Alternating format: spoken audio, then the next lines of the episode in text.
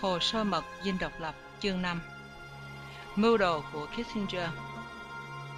Vào lúc 5 giờ chiều ngày 17 tháng 10 1972, ông Thiệu ra lệnh cho Bộ Tổng tham mưu gấp rút chuyển về Sài Gòn một tập tài liệu vừa bắt được của Việt Cộng, tìm thấy dưới hầm một tên chính ủy thuộc tỉnh Quảng Tính, được chở khẩn cấp bằng máy bay nhẹ, rồi máy bay trực thăng qua Đà Nẵng. Các tài liệu này về tới bàn giấy ông Thiệu lúc nửa đêm, ông vội vã đọc hết sức sửng sốt vì nhận ra ngay rằng cán bộ cộng sản trong một tỉnh lỵ cô lập ở miền trung còn biết được nhiều chi tiết về hòa đàm paris hơn là chính mình. Tập tài liệu mang tên chỉ dẫn tổng quát về ngưng chiến, có nội dung dường như lấy từ bản sơ thảo hiệp định lúc ấy đang được kissinger và lê đức thọ thương lượng tại pháp và tiết lộ những nhượng bộ cơ bản của kissinger. Cho đến lúc ấy, thiệu chưa hề biết gì đến bản dự thảo cuối cùng của hiệp định và chẳng được Kissinger thông báo gì về chi tiết cả. Vậy mà tại một tỉnh lỵ, hẻo lánh xa xôi, phía nam Đà Nẵng, quân cán Cộng sản đã đang bắt đầu học tập các tài liệu đó rồi. Và dựa vào đó để chuẩn bị hành quân. Nổi bật nhất phải kể đến chi tiết liên quan đến chiến lược và chiến thuật của Bắc Việt nhằm duy trì lực lượng tại miền Nam sau khi có tuyên bố đình chiến. Tài liệu Cộng sản còn nói rõ là Mỹ đã đồng ý cho phép quân đội Bắc Việt ở lại miền Nam sau khi ngưng bắn. Quân đội Mỹ sẽ rút lui hoàn toàn. Kissinger đã đồng ý để cho Bắc Việt vô Nam qua ngã vùng phi quân sự, và như vậy để sau này tự do tiếp tế cho quân lính họ. Tài liệu học tập còn có khoản thành lập một hội đồng hòa hợp và hòa giải dân tộc, mà tác dụng chính chỉ là để triệt hạ chính phủ Sài Gòn. Ông Thiệu cho đây là một chính phủ liên hiệp trá hình sau này kể lại, lúc đọc xong tập tài liệu, ông nói, đó là lần đầu tiên tôi biết được là mình đã bị qua mặt. Người Mỹ nói với tôi, và là vẫn còn đang thương thuyết, là chưa có gì dứt khoát cả, thế mà bên kia đã có đầy đủ tin tức rồi. Chẳng những tài liệu tịch thu chứa đựng những điểm mà sau này trở thành nguyên văn của Hiệp định Paris. Chúng còn ra lệnh cho Việt Cộng phải thi hành một kế hoạch ba giai đoạn nhằm nắm thế chủ động và vi phạm hiệp định trong cả lời lẫn ý. Giai đoạn 1 là giai đoạn chuẩn bị trước đình chiến, kêu gọi cán bộ học tập và ghi nhớ những điều khoản và học cách giải thích chúng, cách nào có lợi. Cán bộ được chỉ thị chuẩn bị trình bày những điều khoản của hiệp định cho dân chúng biết hoặc tranh luận với đối phương.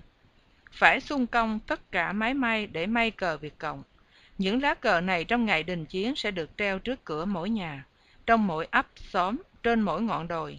Như vậy bắc việt sẽ chứng minh được với các cơ quan kiểm soát quốc tế là chỗ nào họ cũng có mặt. Đồng thời các đơn vị lớn của cộng sản phải tấn công để ghìm chân các lực lượng sài gòn. Các lực lượng vùng và địa phương quân cộng sản phải được phân tán ra thâm nhập mọi ấp, mọi vùng đông dân cư, chặn mọi trục giao thông và nằm tại chỗ cho tới khi nào có đại diện quốc tế đến. Giai đoạn 2. Cách thực thi trong ngày đình chiến. Ba ngày trước khi đình chiến, mỗi đơn vị cộng sản phải hành quân giành dân lấn đất, phải giữ lấy đất đã chiếm được và treo cờ mặt trận giải phóng ở đó. Phải chuẩn bị các cuộc biểu tình đòi chính phủ Sài Gòn thi hành ngưng bắn và cho quân lính trở về gia đình họ. Biểu tình đòi thực hiện các quyền tự do di chuyển, hội họp và bãi bỏ quân dịch và giới nghiêm. Các đơn vị tuyên truyền võ trang phải đẩy mạnh những hành động xúi dục khích động bằng cách giải thích hiệp định, kêu gọi binh sĩ Việt Nam Cộng Hòa ngưng chiến đấu, nghỉ phép hoặc về thăm nhà và đào ngũ. Giai đoạn 3 Trong giai đoạn sau đình chiến hay giai đoạn củng cố, phải giữ chặt và củng cố mọi thắng lợi đã đạt được. Tùy kết quả của hai giai đoạn đầu mà lấy thêm hành động mới, nhưng mục tiêu là tiến tới việc triệt hạ chính phủ thiệu, đồng thời tiếp tục tuyên truyền nâng cao uy tín cộng sản và đòi tôn trọng và thực thi hiệp định Paris. Ông Thiệu đã phải giật mình khi đọc những tin trên. Điều ông lo sợ nhất là một vụ đổi chác bí mật đã trở thành sự thực. Chỉ mới hai tuần trước, ngày 4 tháng 10, ông đã trao cho một giác thư cho tướng Hay ở Sài Gòn để đem về cho Kissinger, nhắc nhở ông về những nguyên tắc điều đình căn bản mà hai bên đã thỏa thuận. Nếu chính phủ Hoa Kỳ lại đi tới được một quan niệm mới nào về hòa giải, xin vui lòng thông báo cho chính phủ Việt Nam Cộng Hòa biết. Rồi lá thư đề ngày 6 tháng 10 của Nixon sau đó cũng đã cả quyết với ông rằng sẽ không lấy một quyết định nào trong lúc thương lượng mà không có sự tham khảo hoàn toàn, đầy đủ và kịp thời giữa chúng ta. Trong một tháng, ông thiệu tự nhiên thấy mọi việc ăn khớp với nhau. Phạm đăng lâm, đại sứ trưởng phái đoàn việt nam cộng hòa tại paris, mới đây có báo động cho ông là mỹ và bắc việt sau nhiều phiên họp mật, dường như đã đi tới một thỏa thuận sau đó nixon lại viết thư ngày 6 tháng 10, có vẻ như trận phủ đầu. Tại sao lại chọn đúng lúc này mà đe dọa ông? Để tránh xảy ra một bầu không khí có thể đưa tới những biến cố tương tự như những biến cố mà chúng tôi ghê tởm hồi 63 và bản thân tôi đã chống đối kịch liệt hồi 1968. Hơn nữa, lá thư chiếu lệ đề ngày 14 tháng 10 do Bunker viết cho ông chỉ dài hơn một trang nói về nội dung các cuộc họp giữa Kissinger và Thọ trong 4 ngày từ 8 đến 1, 11 tháng 10 đã không hề nhắc đến sự thỏa thuận nào hết. Bây giờ, ông Thiệu mới nhìn ra ý đồ của Kissinger, nghĩa là cho diễn lại vở tuồng 68, gấp rút điều đình trước ngày bầu cử Hoa Kỳ. Kissinger lại sắp qua Sài Gòn, mang theo một thỏa ước giữa Hoa Kỳ và Bắc Việt. Và chỉ mấy hôm trước khi ông đi, Nixon đã viết thơ cho ông Thiệu dọa đảo chính. Như vậy, chắc là để dọn đường cho ông. Trái với lời hứa của Nixon, đã không hề có một sự tham khảo có ý nghĩa nào với Việt Nam Cộng Hòa về những điểm then chốt tối hậu của thỏa ước đó. Việt Nam Cộng Hòa đã không hề được xem bản văn hoặc yêu cầu bình luận chi tiết bất cứ phần nào trong dự thảo chót của hiệp định.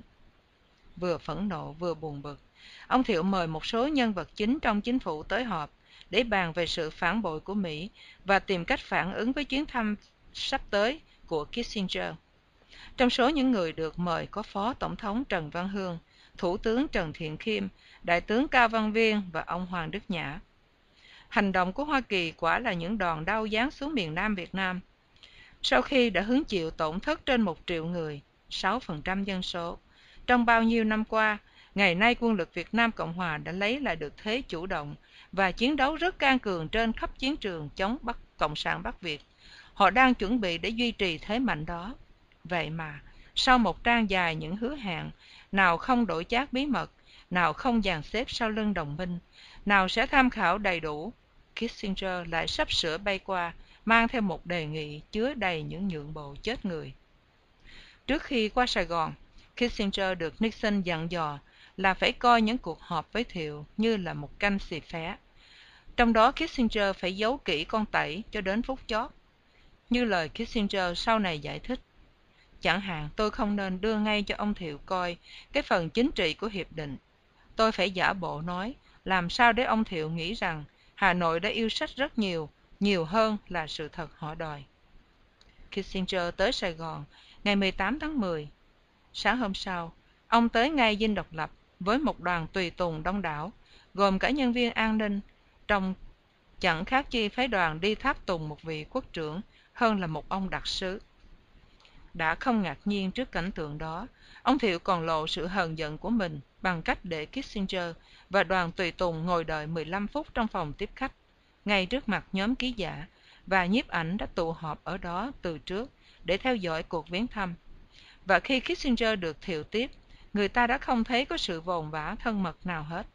Thiệu đã tỏ ra cách biệt và lạnh lùng. Vừa gặp mặt, Kissinger, Kissinger liền trao tay cho Thiệu lá thư của Nixon đề ngày 16 tháng 10 1972, dường như với dụng ý khai mào cuộc gặp gỡ và để cho biết là mình được Nixon hoàn toàn tín nhiệm. Lá thư đầy xúc động. Thân gửi Tổng thống Thiệu Tôi đã yêu cầu tiến sĩ Kissinger chuyển đến ngài lá thư riêng này liên quan đến những cuộc đàm phán hiện thời với Bắc Việt, dường như đang tới giai đoạn chót. Như ngài biết, suốt 4 năm dưới quyền tôi, Hoa Kỳ đã đứng vững đằng sau chính phủ ngài cùng nhân dân Việt Nam Cộng Hòa và ủng hộ sự đấu tranh dũng cảm của họ nhằm chống xâm lăng và bảo tồn quyền tự quyết về tương lai chính trị của mình. Những biện pháp quân sự chúng tôi đã sử dụng và chương trình Việt Nam hóa, những hành động kịch liệt chúng tôi đã thi hành năm 1970 nhằm tiêu diệt sào huyệt địch tại Campuchia, những cuộc hành quân tại Lào năm 1971 và biện pháp chống Bắc Việt tháng 5 mới đây đã hoàn toàn minh chứng cho sự ủng hộ vững chắc của chúng tôi. Tôi khỏi cần nhấn mạnh rằng trong số những biện pháp vừa kể có nhiều biện pháp đã không được nhiều người ủng hộ tại hoa kỳ nhưng chúng tôi lại cần thiết. Nhưng chúng lại cần thiết tại bàn thương thuyết, chúng tôi đã luôn luôn bám chặt lấy nguyên tắc là không bao giờ thương lượng với bắc việt, một giải pháp nào có thể định đoạt trước tương lai chính trị của miền nam. Chúng tôi trước sau vẫn triệt để tôn trọng lập trường là duy trì chính phủ dân cử và bảo đảm cho nhân dân tự do việt nam cơ hội quyết định tương lai của mình. Cho tới gần đây, phe thương thuyết bắc việt vẫn còn bám chặt lấy lập trường cố hữu của họ là bất cứ cuộc dàn xếp nào về chiến tranh cũng sẽ phải bao gồm sự từ chức của ngài và sự giải tán của chính phủ việt nam cộng hòa cùng những định chế dân chủ liên hệ. Tuy nhiên lúc này dường như chính vì sự kết hợp của lòng kiên trì sự dũng cảm của chính phủ ngài cũng như các lực lượng chiến đấu của việt nam cộng hòa cùng với những biện pháp mạnh mà Hoa Kỳ đã áp dụng ngày 8 tháng 5 1972, thêm vào với kiên tâm của riêng chúng tôi tại bàn hội nghị, nên nó đã đưa tới một chuyển hướng sâu xa căn bản tại Hà Nội. Qua những cuộc gặp gỡ mới đây giữa tiến sĩ Kissinger và phái đoàn Bắc Việt tại Paris, mỗi ngày người ta càng thấy rõ là cấp lãnh đạo tại Hà Nội đã sẵn sàng chấp thuận ngưng bắn trước khi đòi giải quyết vấn đề chính trị tại miền Nam Việt Nam. Đây quả là một sự đảo ngược quan trọng trong chủ trương của họ và chắc là nó sẽ phải tiêu biểu một quyết định về phía họ. Quyết định mà ta không nên coi nhẹ, vì họ biết rõ nhược điểm của các lực lượng chính trị của họ tại miền Nam. Cho nên đối với họ, mục tiêu chính trị của họ tất phải mang nhiều rủi ro lớn. Hậu quả của sự thay đổi chiến lược này đã đưa tới một tình huống, trong đó chúng tôi và phe thương thuyết Hà Nội đã thỏa thuận về một bản văn quy định một cuộc đình chiến, sự triệt thoái những lực lượng đồng minh còn lại, sự trao đổi tù binh và sự tiếp tục tồn tại của chính phủ ngài cùng những định chế dân chủ của miền Nam sau khi cuộc ngưng bắn có hiệu lực. Thêm vào chính văn kiện ấy, chúng tôi còn đạt được một số cam kết riêng tư với Hà Nội nhằm mục đích thỏa mãn những mối quan tâm về an ninh của xứ sở ngài. Mà việc thực thi những cam kết ấy chúng tôi coi như một phần chủ yếu của hiệp định này. Tiến sĩ Kissinger sẽ giải thích cho ngài với đầy đủ mọi chi tiết những điều khoản trong hiệp định đề nghị mà ông ta mang theo và vì thế tôi sẽ không bàn gì thêm trong bức điệp văn này. Tuy nhiên, tôi rất muốn ngài hiểu rằng tôi tin chúng ta không còn lựa chọn hợp lý nào khác hơn là chấp nhận hiệp định ấy. Nó tiêu biểu cho sự chuyển hướng lớn về phe bên kia và tôi tin chắc rằng sự thực thi hiệp định ấy sẽ cho phép ngài và dân tộc ngài có thể tự bảo vệ và quyết định vận mạng chính trị của miền nam việt nam. Riêng đối với tôi, thì điều khoản quan trọng nhất của hiệp định, ngoài những khía cạnh quân sự của nó, là chính phủ ngài cùng quân lực và những định chế chính trị của việt nam cộng hòa sẽ còn nguyên vẹn sau khi cuộc ngưng bắn đã được tôn trọng. Trong thời kỳ tiếp theo sau đình chiến ngài có thể được hoàn toàn an tâm là chúng tôi sẽ tiếp tục cung cấp cho chính phủ ngài sự yểm trợ đầy đủ nhất, kể cả viện trợ kinh tế và bất cứ viện trợ quân sự nào phù hợp với những điều khoản đình chiến của hiệp định này. Tôi công nhận rằng sau bao năm chiến tranh, một cuộc hòa giải sẽ mang đến cho sự nghiệp lãnh đạo của ngài và nhân dân ngài một thử thách vô cùng lớn lao. Tất cả chúng ta đều công nhận rằng cuộc xung đột giờ đây sẽ chuyển đến một hình thức khác một hình thức đấu tranh chính trị, trái với tranh chấp quân sự công khai. Nhưng tôi tin chắc rằng với khôn ngoan và kiên trì, chính phủ ngài cũng như nhân dân nam việt nam sẽ đáp ứng được thử thách mới đó. Trong nỗ lực ấy, ngài sẽ có được sự ủng hộ tuyệt đối của tôi, và tôi xin ngài biết rằng tôi tin tưởng trong giai đoạn mới này, sự lãnh đạo liên tục mà ngài dành cho vận mạng miền nam việt nam thật vô cùng cần thiết. Sau hết, tôi phải nói rằng nếu như ta đã có thể mạo hiểm trong chiến tranh, thì tôi tin là ta cũng phải mạo hiểm trong hòa bình. Ý định của chúng tôi là quyết tâm tôn trọng những điều khoản trong các hiệp định và thỏa thuận ký kết với hà nội. Và tôi biết rằng đó cũng là thái độ của chính phủ ngài. Chúng tôi đòi hỏi có qua có lại và đã cảnh giác cho cả họ lẫn các đồng minh lớn của họ biết rõ như thế. Tôi xin cam kết với ngài rằng bất cứ một sự bội tính nào về phía họ cũng sẽ bị chúng tôi lên án khắc khe nhất và nó sẽ có những hậu quả trầm trọng nhất. Nhân dịp này, tôi xin phép ngài cho tôi được nhắc lại những tình cảm kính trọng sâu xa nhất của cá nhân tôi và lòng ngưỡng mộ đối với ngài và những người bạn chiến đấu của ngài. Kính thư richard nixon. Dưới chữ ký, nixon còn có thêm một đoạn viết tay. Tiến sĩ kissinger đại tướng hai và tôi đã thảo luận, đã thảo luận rất lâu về đề nghị này. Cá nhân tôi tin đó là đề nghị thuận lợi nhất mà ta có thể đạt được. Và nó thỏa mãn được điều kiện tuyệt đối của tôi là việt nam cộng hòa phải tồn tại như một quốc gia tự do. Những bình luận của tiến sĩ kissinger được sự hậu thuẫn hoàn toàn của tôi. Ông thiệu đọc hết lá thư, nhưng không một lời bình luận rồi ông mời kissinger sang phòng ước đoán tình hình. Có cửa thông sang văn phòng ông để gặp hội đồng an ninh quốc gia. Kissinger yêu cầu được ba mươi phút để trình bày bản hiệp định. Kissinger nhấn mạnh các phần chính trị của hiệp định mà ông tin là có lợi cho việt nam cộng hòa. Ông cam đoan hoa kỳ sẽ duy trì các căn cứ không quân tại thái lan và giữ đệ thất hạm đội ngoài khơi để ngăn chặn bắc việt tấn công kissinger hứa tiếp tục kinh viện và quân và quân viện cho việt nam cộng hòa. Trong khi đó, ông tin rằng những thỏa thuận ngầm giữa liên xô và trung cộng sẽ giảm bớt xuống nhiều nguồn tiếp liệu chiến cụ cho quân đội bắc việt. Theo ông, đây là lúc thuận lợi để đi tới một hiệp ước với cộng sản. Vì dù sao chăng nữa, việt nam cộng hòa cũng đã có quân lực trên một triệu người và kiểm soát được tám mươi lăm phần trăm dân số ông tin tưởng rằng việt nam cộng hòa sẽ phát triển và thịnh vượng trong thời kỳ hậu chiến kissinger không đi vào các chi tiết về những gì còn phải giải quyết với hà nội và cũng không cho thiệu biết một thời khóa biểu mật mà ông ta đã đồng ý với bắc việt là họ sẽ ký tắt vào bản hiệp định tại hà nội chỉ một tuần lễ sau đó vào ngày 24 tháng 10. Trình bày xong, Kissinger trao cho ông Thiệu một phó bản duy nhất của hiệp định bằng Anh ngữ. Thiệu ra hiệu cho Nhã tới, đứng sau ghế Thiệu, đọc bản văn trong lúc Kissinger trình bày các điều khoản của hiệp định. Nhã ghé tai ông Thiệu nói thầm. Đây đâu phải là những điều mà mình trông đợi. Hãy cứ nói vài điều vớ vẩn nào đó để lấy thêm thời giờ suy nghĩ. Về sau Nhã nhớ lại, tôi kinh ngạc hết sức. Tất cả những điểm Việt Nam Cộng Hòa đề nghị, rồi phản đề nghị, đều đã bị gạt ra ngoài. Tôi khựng lại vì ngạc nhiên, nhưng cố không để lộ ra mặt. Ông Thiệu cũng kinh ngạc và cũng cố giữ trong lòng. Về sau, ông nói với Hưng là ông căm phẫn với Kissinger đến độ ông muốn đấm cho anh ta một quả vào miệng. Thế nhưng ông cố tự kiềm chế và yêu cầu Kissinger cho một bản tiếng Việt của hiệp định. Kissinger nói không có, nhưng sẽ kiếm trong hồ sơ một bản.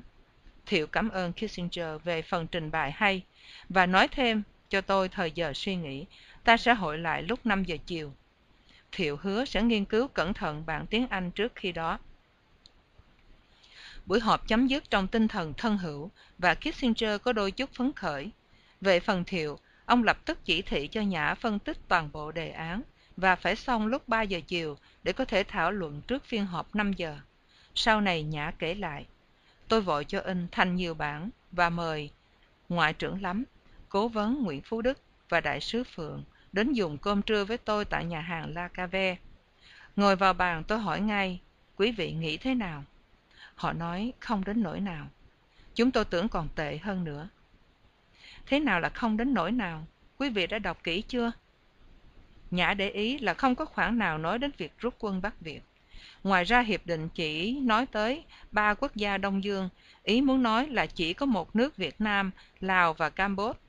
Về phía Bắc Việt thì chúng vẫn cho Việt Nam Cộng Hòa, quốc gia thứ tư, với thủ đô ở Sài Gòn là không được kể như một chính phủ hợp pháp. Nhã hỏi tiếp, quý vị có thấy chữ National Council of Reconciliation trong đó không? Tôi sẽ hỏi họ xem cái này là cái gì trong bản Việt ngữ.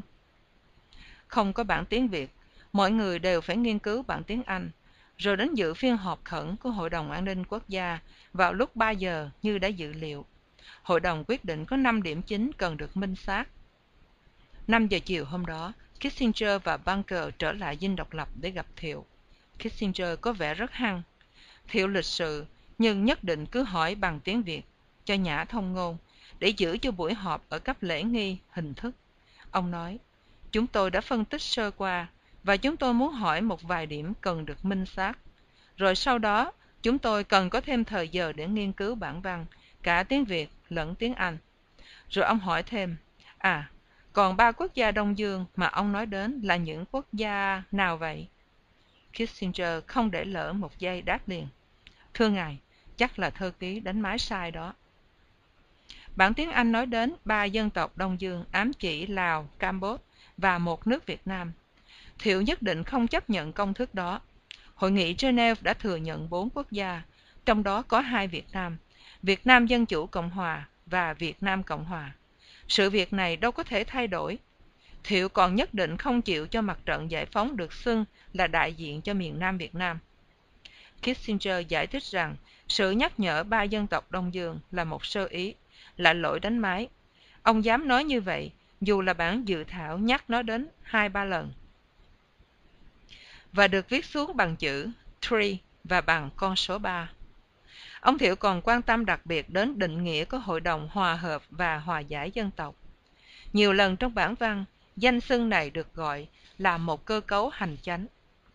Nếu đứng về ngôn ngữ Việt Nam, thì cơ cấu hành chánh và cơ cấu chính quyền rất giống nhau, và ý nghĩa của nó rất dễ được hiểu lầm là chính phủ liên hiệp trá hình.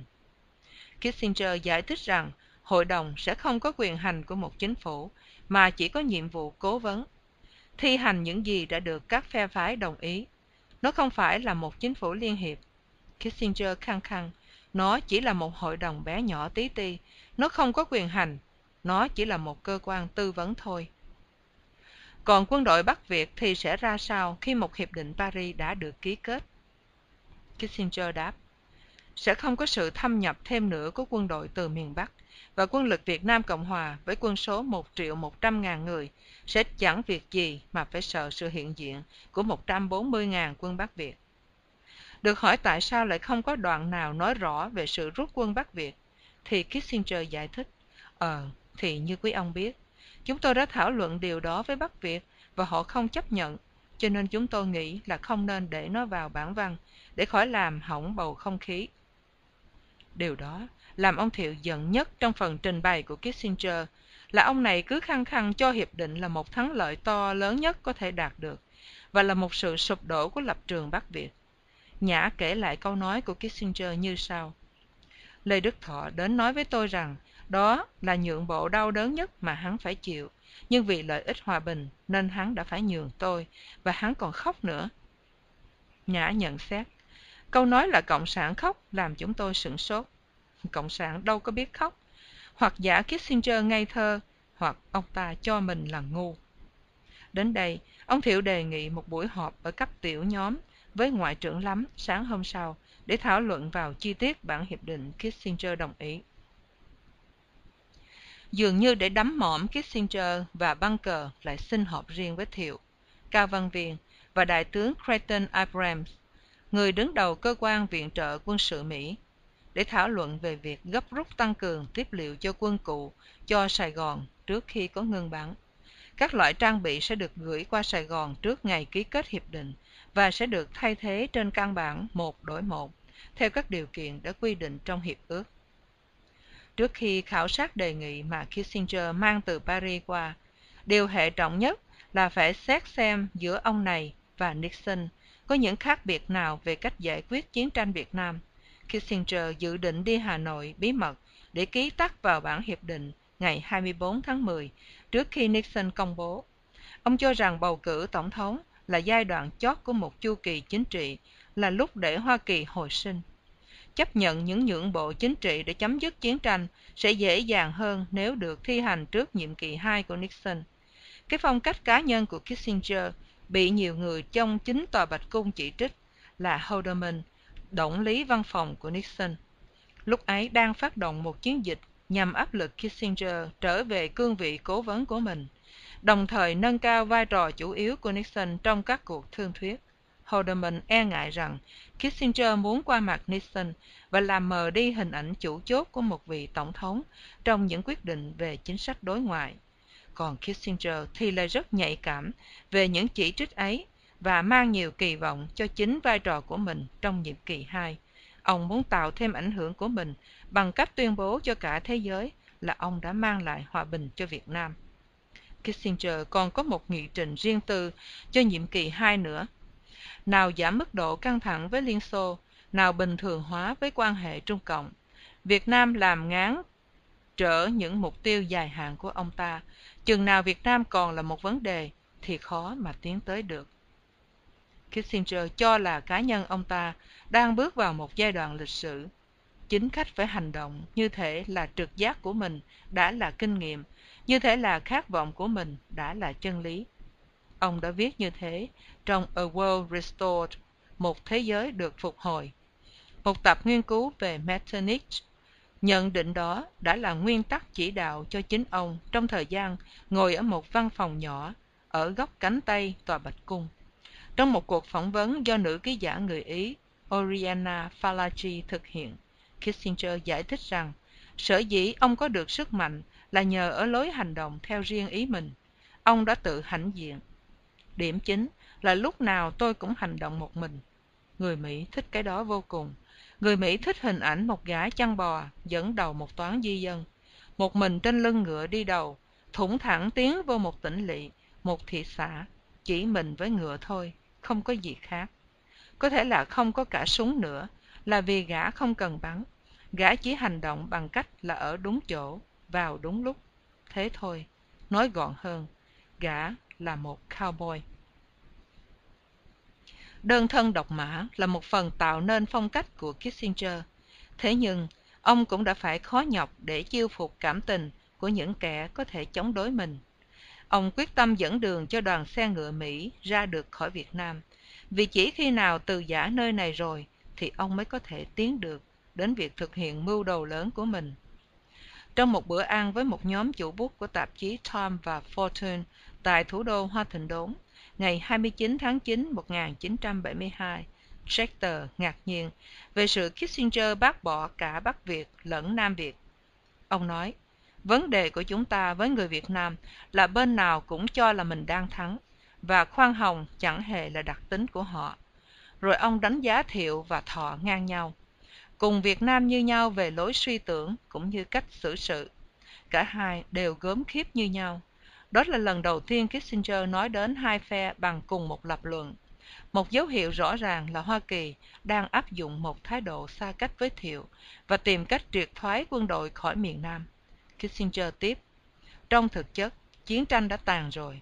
Chẳng một ai thắng cả. Người Mỹ không còn quyền lợi gì, ngoại trừ ra đi với phẩm cách. Thọ là một tên cuồng trí, không biết được đâu là con đường quốc nội bình thường mà đi theo. Nhận xét cuối cùng này quả như một lời tiên tri và chứng tỏ Kissinger đã có một hiểu biết sâu xa về tên lãnh đạo Bắc Việt này. Kissinger khẳng định rằng người Việt rất khác. Óc của họ làm việc khác với óc ta. Tiến sĩ Eric Wolf, người đứng đầu phân khu tâm bệnh tại Đại học Freiburg, Tây Đức, và là người đã lập ra chương trình tâm bệnh học tại Đại học Huế, tin rằng trí óc người Việt tạo dựng được những hiện thực ngay ở trong những tình huống huyền thoại hoang đường. Kissinger nói Wolf có lần đã bảo ông rằng đối với người Việt, những sự việc có thật trong đời sống thường ngày không tương ứng với thực tế như ta nhận thức, mà tương ứng với một chuỗi thần thoại. Vấn đề chính bây giờ là tìm cho ra đâu là những huyền thoại mà người Việt cảm thấy có liên hệ trong một tình huống nào đó. Riêng Kissinger cần phải tìm xem cái gì mà miền Nam Việt Nam chấp nhận là thực tế bởi lẽ đối với Hoa Kỳ thì thực tế là chiến tranh phải chấm dứt. Như thế, đối với ông ta, tâm trạng và phong thái đã rõ rệt. Hoa Kỳ đã làm những gì có thể làm tại Việt Nam. Bây giờ là lúc giải kết trong danh dự. Kissinger giải thích, người Việt Nam là một giống người khó tính, bướng bỉnh và đa nghi. Và một lúc khác, cũng trong bữa ăn trưa ấy, Kissinger nói rằng giải pháp lý tưởng là thỏa thuận với Bắc Việt trước khi có bầu cử. Nhưng đợi khi nào bầu cử xong mới tuyên bố kết quả điều đình. Hadley Donovan, chủ biên của tạp chí Tom, một người hằng cảm phục Kissinger, nghe đến đây không chịu nổi nữa. Ông bèn thuyết cho Kissinger một hồi về tầm quan trọng của sự chính trực trong tiến trình bầu cử và về những tai hại có thể xảy ra nếu như điều đình chỉ vì cuộc bầu cử. Kissinger miễn cưỡng đồng ý. Thế rồi Kissinger bay sang Paris để cố xoay cho được một hiệp định trước ngày bầu cử, hy vọng có thể tái lập ảnh hưởng của mình trong tòa Bạch Cung bằng cách đóng góp vào sự thắng cử của Nixon. Kissinger đã nghĩ rằng Nixon dự định đưa đại sứ Hoa Kỳ tại Tây Đức Kenneth Rush lên thay thế William Rogers trong chức ngoại trưởng, chức vụ mà ông rất ham muốn, bởi Nixon vẫn ngưỡng mộ Rush về vai trò của ông này trong cuộc thương thuyết Berlin. Mặt khác, nếu phân tích kỹ thì thấy Nixon đã lập thời khóa biểu cho mình, căn cứ vào sức mạnh chính trị. Còn thời khóa biểu của Kissinger thì dựa vào tham vọng cá nhân và tham vọng trí thức riêng của ông ta. Cả hai đều hay nói đến hòa bình trong danh dự và tầm quan trọng của việc chấm dứt chiến tranh một cách danh dự.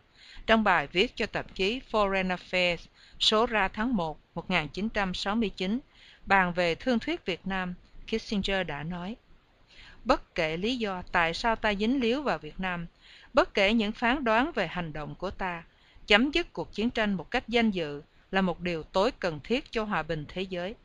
Nhưng nói một đàn, là một nẻo. Thực ra Kissinger chỉ muốn có một cuộc đình chiến trong danh dự mà thôi. Ông chỉ muốn có một decent interval, một khoảng cách thời gian giữa lúc Mỹ rút lui và lúc sụp đổ của Việt Nam Cộng Hòa, làm sao cho phải chăng, coi được là được rồi. Còn Nixon không hề công khai chấp nhận quan điểm đó. Ông chỉ nói đến thắng lợi hòa bình, có nghĩa là tiếp tục yểm trợ cho Việt Nam Cộng Hòa và mong cho miền Nam Việt Nam được tồn tại lâu hơn.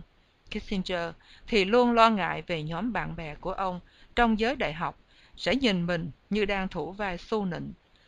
O bế những quan điểm chính trị cứng rắn của Nixon, như một vú em trí thức. Một hàng thần do Thái trong một triều đình Đức, là bộ tham mưu tại Tòa Bạch Cung hồi bấy giờ. Kissinger có cái tài dùng ngôn ngữ lịch thiệp và tài hùng biện kênh kiệu Trước mặt nhóm bằng hữu có khuynh hướng tự do và trước mặt ký giả, ông đóng vai trò thiện nhân giữa bọn hung thần của Nixon. Ông còn cố tránh xa bọn này nữa, điều làm cho H.R. Haldeman rất bực tức, vì Haldeman muốn cho Kissinger xử sự giống như bất cứ nhân viên nào khác, nghĩa là phải nhận chịu ép mình dưới kỷ luật của mình trong chức vụ động lý. Dưới mắt đám bầy tôi trung của Nixon, thì dường như Kissinger quan tâm đến hình ảnh của chính mình hơn là đến hình ảnh của Tổng thống, và điều này đã bị Haldeman ra mặt công kích trong tòa Bạch Cung. Kissinger đã từng làm việc cho Nelson Rockefeller trong kỳ bầu cử tổng thống năm 1968 và đã được Rockefeller trả lương kể từ giữa thập niên 1950. Hồi còn làm cho Rockefeller, trước khi Nixon được đề cử năm 68, Kissinger có nói, nội tất cả những người ra tranh cử Richard Nixon là kẻ nguy hiểm nhất nếu trở thành tổng thống.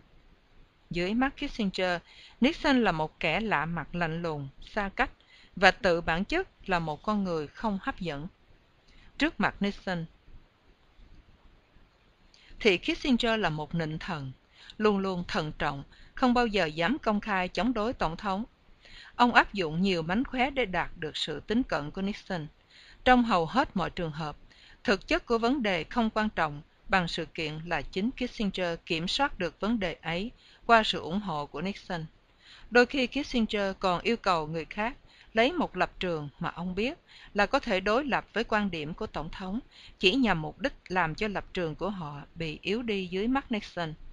Ông còn không ngần ngại bóp méo lập trường của mình để có thể hạ đối thủ.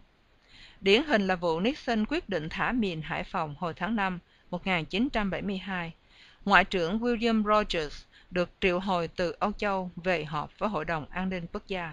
Kissinger điện thoại cho Thứ trưởng Ngoại giao Alexis Johnson, nói rằng ông đang cố ngăn trở Tổng thống không nên thả mìn. Viện lý là có thể làm lỡ cơ hội họp thượng đỉnh với Mạc Tư Khoa, mà lúc đó ông tin rằng đã hơn 9 phần 10 có phần thuận lợi.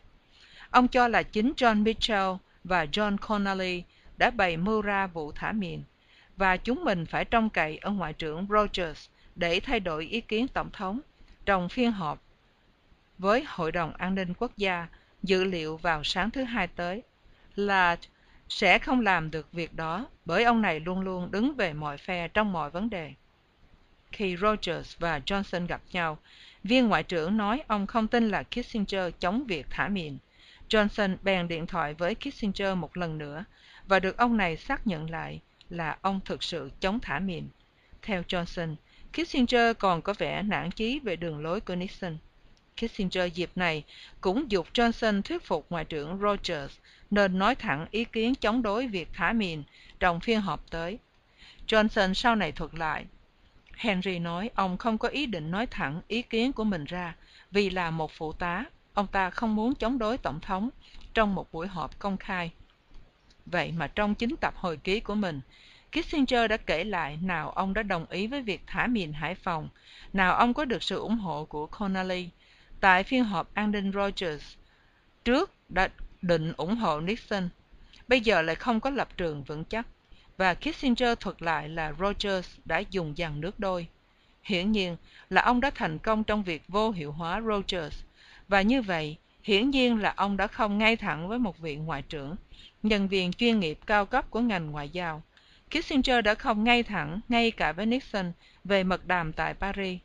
Trong thâm tâm, ông muốn tìm đến một giải pháp khiến Hoa Kỳ rút khỏi Việt Nam và lấy tù binh về mà thôi. Trong khi Nixon thì luôn luôn nói đến nhu cầu chiến thắng được hòa bình. Trong cuốn sách nghiên cứu về hòa đàm Việt Nam, Alan Goodman có trích dẫn lời một nhân viên trong nhóm thương thuyết của Kissinger đã tiết lộ về mục đích của ông ta. Ông chỉ muốn một cuộc hòa giải điều đình mà Hà Nội sẽ ký kết để trả lại tù binh và chấm dứt sự can thiệp của Hoa Kỳ là đủ. Còn Nixon thì tin rằng con đường duy nhất để chấm dứt chiến tranh bằng thương thuyết là chứng tỏ cho cả Hà Nội lẫn Sài Gòn biết rằng Sài Gòn có thể thắng được cuộc chiến này. Nixon nhấn mạnh đến công cuộc Việt Nam hóa và sự yểm trợ của Hoa Kỳ. Ông đã chứng minh lời nói bằng việc làm. Việc tăng cường khả năng quân sự Sài Gòn tiến hành không gián đoạn.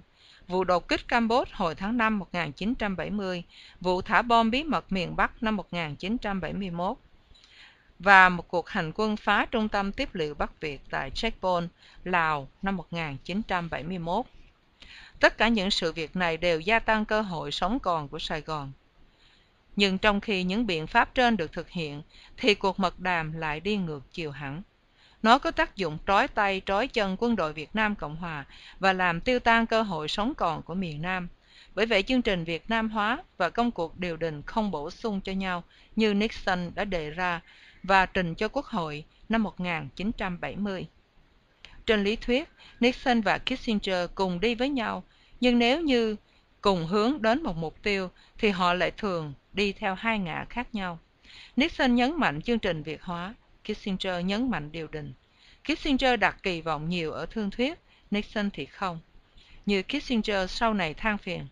Thảo nào Nixon đã luôn luôn hoài nghi thương thuyết.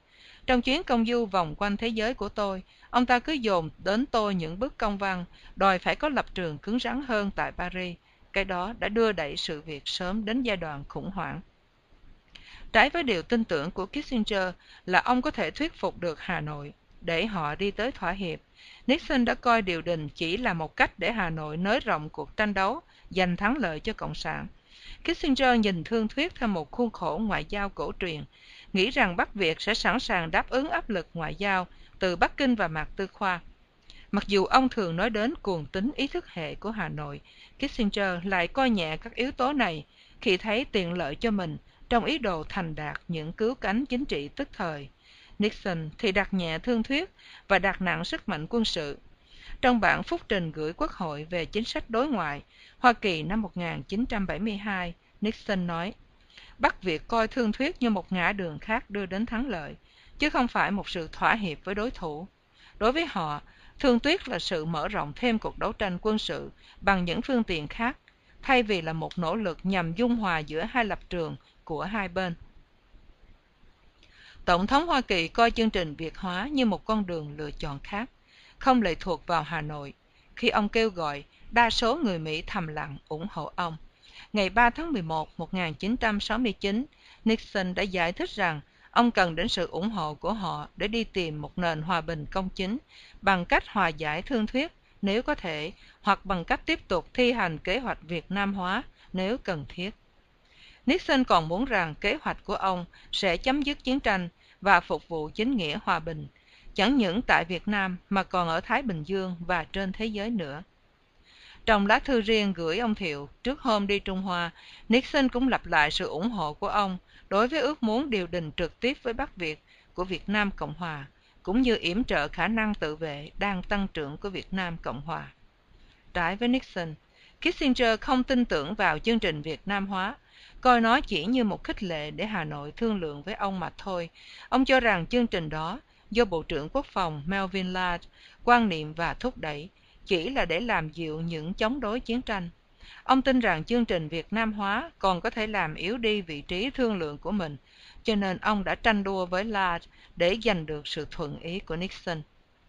Trong tập hồi ký sau này, Nixon cũng nhận định rằng chương trình Việt hóa càng thành công thì thương thuyết càng xa lầy.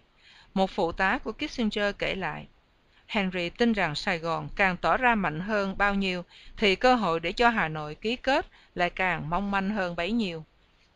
Nếu như Nixon coi chương trình Việt hóa như một phương tiện mang lại cho Sài Gòn thời gian để phát triển khả năng tự vệ, thì Kissinger lại chỉ coi nó như một cách để chặn họng ông Thiệu cho khỏi chỉ trích Hoa Kỳ. Theo ông, Việt hóa là một phương tiện để bảo đảm rằng khi đạt được một thỏa hiệp rồi, thì Sài Gòn khỏi còn lý do để mà cãi là nó tới quá sớm. Trước khi ông vô Bạch Cung, khi phê phán về những lỗi lầm của chính quyền Johnson về Việt Nam, Kissinger đã biện luận rằng đường lối ngoại giao của ta và những biện pháp quân sự được thực hiện đã cô lập với nhau. Đây là một sai lầm mà Kissinger chắc chắn là ông sẽ tránh được. Thế nhưng các cuộc mật đàm tại Paris lúc ấy chẳng có liên hệ gì đến công cuộc Việt Nam hóa đang được ngũ giác đài hoạch định và thi hành tại Sài Gòn. Kissinger còn phê bình rằng khi Tổng thống Johnson nói muốn điều đình vô điều kiện bất cứ lúc nào, bất cứ nơi nào với Hà Nội, thì Johnson đã mất sự uyển chuyển và cho phe bên kia quyền lựa chọn thời gian thương thảo. Thế nhưng chính Kissinger cũng vấp phải sai lầm ấy khi ông định thời gian chót để có một hiệp định là cuộc bầu cử tháng 11 1972, ông ta đã nhượng cho Cộng sản một lợi điểm vô cùng to lớn. Kissinger luôn luôn là kẻ chủ trương thương thuyết hơn là tranh chấp, nghĩ rằng chương trình Việt hóa có thể khuyến khích Bắc Việt thương thảo. Bởi vậy, đối với ông, việc tăng cường quân đội Việt Nam Cộng Hòa không phải để giúp miền Nam, nhưng chỉ là để bắt buộc Bắc Việt phải thỏa hiệp tại bàn thương thuyết mà thôi. Ông giải thích trong tập hồi ký. Chúng ta cần có một chiến lược khiến cho việc tiếp diễn chiến tranh sẽ không trở nên hấp dẫn nữa đối với Hà Nội bằng cách đi tới hòa giải. Thế nhưng, ông đã không nhận ra được là Hà Nội đã chỉ có một mục đích chủ yếu, việc toàn bộ quân Mỹ đơn phương rút khỏi Việt Nam. Năm 1969, khi Nixon loan báo rút 25.000 quân Mỹ về, Hồ Chí Minh đã đòi một sự rút lui tổng quát, toàn diện và vô điều kiện. Trong bài chúc thư trước khi chết, Hồ cũng đã trối trăng cho đàn em như vậy. Cho nên Bắc Việt không bao giờ chịu nhượng bộ trên bàn hội nghị về vấn đề Mỹ phải đơn phương rút quân. Và như vậy có điều đình cũng vô ích mà thôi. lèn lén đi đêm với Hà Nội, Kissinger chỉ có thể gặp ma. Trong những cuộc mật đàm, Kissinger đã sơ hở để cho Lê Đức Thọ thấy rõ yếu điểm của Mỹ là khao khát có được một chữ ký của Y và một hiệp định đình chiến để còn tuyên bố với nhân dân Hoa Kỳ là mình đã tìm được hòa bình và danh dự. Kissinger đã ngẫu nhiên cho Hà Nội cơ hội làm cao, đặt thêm hết điều kiện này đến điều kiện khác. Trong hai năm ròng, Kissinger đã lãng phí thời giờ, tập trung vào việc triệt thoái cả hai bên, coi như là giải pháp then chốt, thế rồi sau cùng hoàn toàn nhượng bộ. Năm 1968, trước khi nhậm chức, ông ngây thơ tin rằng Hà Nội sẽ phải điều đình việc triệt thoái quân đội Mỹ, vì họ không thể bắt Mỹ làm như thế được. Nhưng ông không biết rằng khi Mỹ tuyên bố rút lui 25.000 quân tại Midway năm 1969, Hà Nội đã không thấy đó là một khích lệ để cũng rút quân về miền Bắc như ông tưởng trong cuộc họp mặt lần đầu tiên với Xuân Thủy ở Paris. Kissinger bảo hắn là Hoa Kỳ đã làm một số hành động có ý nghĩa, đơn phương để tỏ thiện chí. Chúng tôi đã ngưng tăng viện. Chúng tôi đã loan báo việc triệt thoái đơn phương 25.000 người và chúng tôi đã hứa là sẽ còn triệt thoái thêm nữa. Kissinger tưởng là đến phiên Hà Nội phải đáp ứng đúng như kiểu điều đình Tây Phương. Bên này nhường, rồi tới bên, bên kia nhường.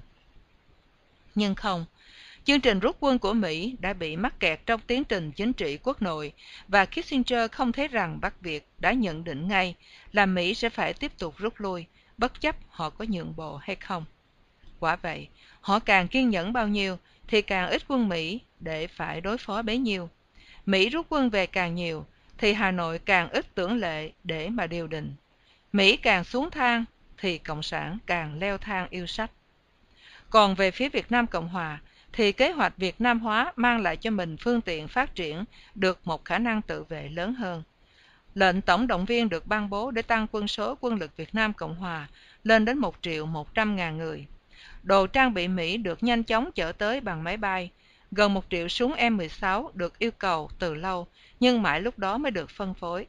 Để thay thế các loại súng M1 và Garand lỗi thời, không thể nào sánh được với súng AK-47 của Bắc Việt do Trung Cộng viện trợ. Hoa Kỳ còn cung ứng 12.000 khẩu đại liên M60 và 40.000 súng phóng lựu M79. Năm 1969, chương trình lãnh đạo đã được 100.000 cán bộ quân và dân sự, trên 1.000 người, kể cả phi công, được gửi sang Hoa Kỳ mỗi năm để theo học các lớp huấn luyện cao cấp. Đến năm 1970, chính phủ đã có thể loan báo rằng Việt Nam Cộng Hòa đã chính thức bước sang giai đoạn hậu chiến. Kỹ năng tác chiến và khả năng toàn diện của quân lực Việt Nam Cộng Hòa đã được cải thiện lớn lao vào năm 1971, dù rằng lúc đó 80% quân Mỹ đã rút về. Chương trình Bình Định, một thành tố khác của kế hoạch Việt hóa, cũng đã tiến triển tốt dưới hình thức chương trình Phượng Hoàng, dưới quyền điều khiển của cơ quan tình báo trung ương CIA và William Colby. Trong khoảng thời gian 1969-1971, theo Colby, chương trình Phượng Hoàng đã giảm bớt được 67.000 quân phiến cộng, trong đó 21.000 tên bị giết trong các năm đó. Số còn lại hoặc trở về làng hoặc bị coi như tù binh. Dưới chiến dịch ấy, dân làng được cung cấp vũ khí và huấn luyện cách thức nhổ tận gốc bộ máy Việt Cộng địa phương và ngăn không cho chúng di chuyển từ xã nọ sang xã kia. Địa phương quân 300.000 người và nghĩa quân 250.000 cũng được Hoa Kỳ vũ trang. Tới năm 70-80% các lực lượng này đã được cung cấp vũ khí tự động. Ngay đầu năm 71, Nixon đã báo cáo như sau trong bản phúc trình gửi Quốc hội về chính sách đối ngoại. Vào giữa năm 1969, các chỉ số cho thấy khoảng 40% dân số vùng nông thôn đã thuộc quyền kiểm soát của miền Nam Việt Nam, 50% dưới ảnh hưởng của cả hai bên và 10% thuộc quyền kiểm soát của bên kia. Gần đây, các tỷ lệ nói trên đã lần lượt là 65%, 30% và 5%. Nếu lấy con số 6 triệu dân thành thị của miền Nam, tất cả đều thuộc quyền chính phủ kiểm soát, cộng với trên 7 triệu dân số nông thôn vừa nói trên, thì có khoảng 80% tổng số dân miền Nam Việt Nam hiện do chính phủ kiểm soát. Nhưng thật là rủi ro, đang khi Việt Nam Cộng Hòa lớn mạnh và bắt đầu nắm lấy thế chủ động và chiếm phần ưu thế, thì Kissinger lại tới Sài Gòn để bắt phải chấp nhận một cuộc ngưng bắn tại chỗ, cho phép quân Bắc Việt ở lại miền Nam.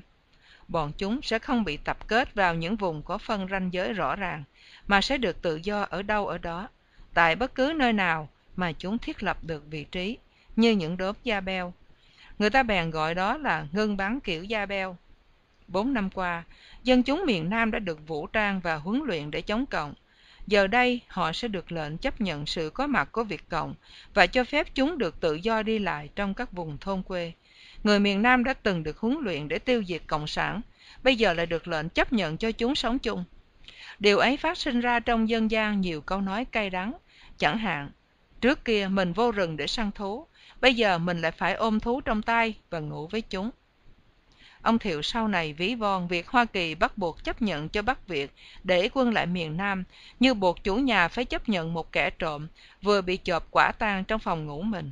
Ông kể câu chuyện, có người kêu cảnh sát đến bắt kẻ trộm.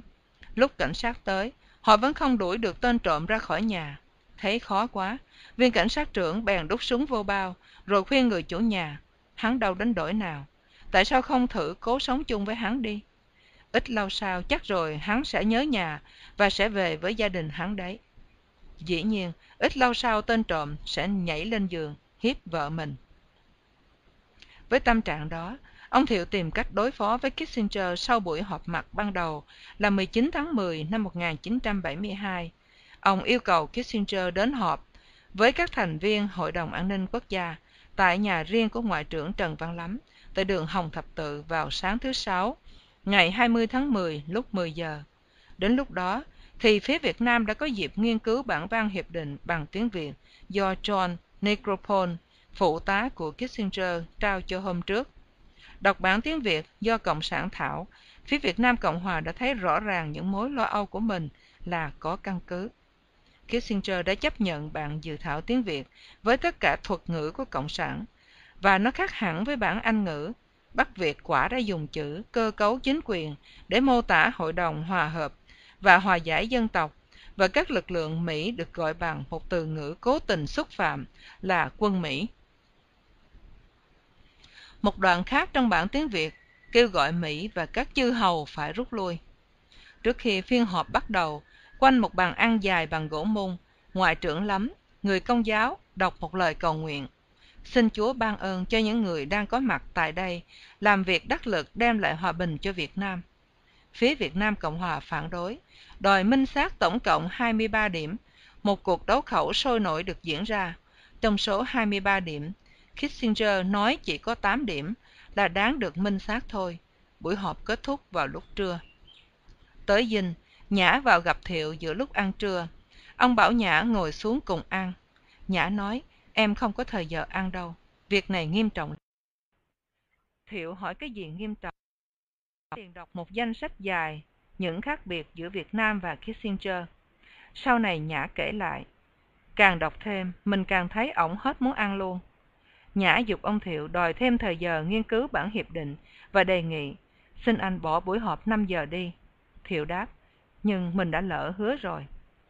Cùng một lúc, ông Thiệu lại nhận ngay được những báo cáo khẩn từ các bộ tư lệnh quân đoàn cho biết địch đang tập trung theo đúng những chỉ thị ghi trên những tài liệu tịch thu. Nếu như ông Thiệu cứ tiếp tục tiến hành ký tắt vào bản hiệp định, thì chắc sẽ có ngay một cuộc tấn công của địch trên toàn lãnh thổ trước khi có cuộc ký kết chính thức tại Paris. Sự việc này hình như đã được dàn xếp tháng trước với Kissinger tại Paris rồi. Nhã nói, mình phải triệu tập tất cả các tỉnh trưởng về Sài Gòn sáng ngày mai, và em sẽ lấy đó làm cái cớ để hoãn cuộc họp với Kissinger. Thiệu quyết định không cho Kissinger biết về những tài liệu tịch thu, vì ông muốn để xem Kissinger sẽ nói gì về những điều kiện ông ta đã thỏa thuận với Bắc Việt. Ngoài ra, Thiệu không muốn cho Kissinger có dịp để cãi rằng đó chỉ là chiến dịch phản tuyên truyền của Cộng sản. Thiệu nghĩ rằng đối với Kissinger với những tài liệu tịch thu đó thì chỉ gây thêm căng thẳng mà thôi. 4 giờ chiều, Nhã gọi điện thoại cho đại sứ Bunker nói rằng buổi họp với Thiệu sẽ phải hủy bỏ. Tôi rất tiếc, nhưng một số biến cố bất ngờ vừa xảy đến. Địch đang tập trung quân. Chúng tôi đang gọi tất cả các tỉnh trưởng và tư lệnh quân đoàn về Sài Gòn để họp vào sáng mai. Bunker hỏi điềm nhiên. Thế bao giờ sẽ họp vào ngày mai?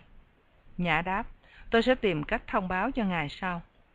Bunker yêu cầu được nói chuyện với Thiệu, nhưng Nhã nói, xin ngài tha lỗi, vì tình hình khẩn cấp, Tổng thống đã ra chỉ thị cắt hết mọi liên lạc.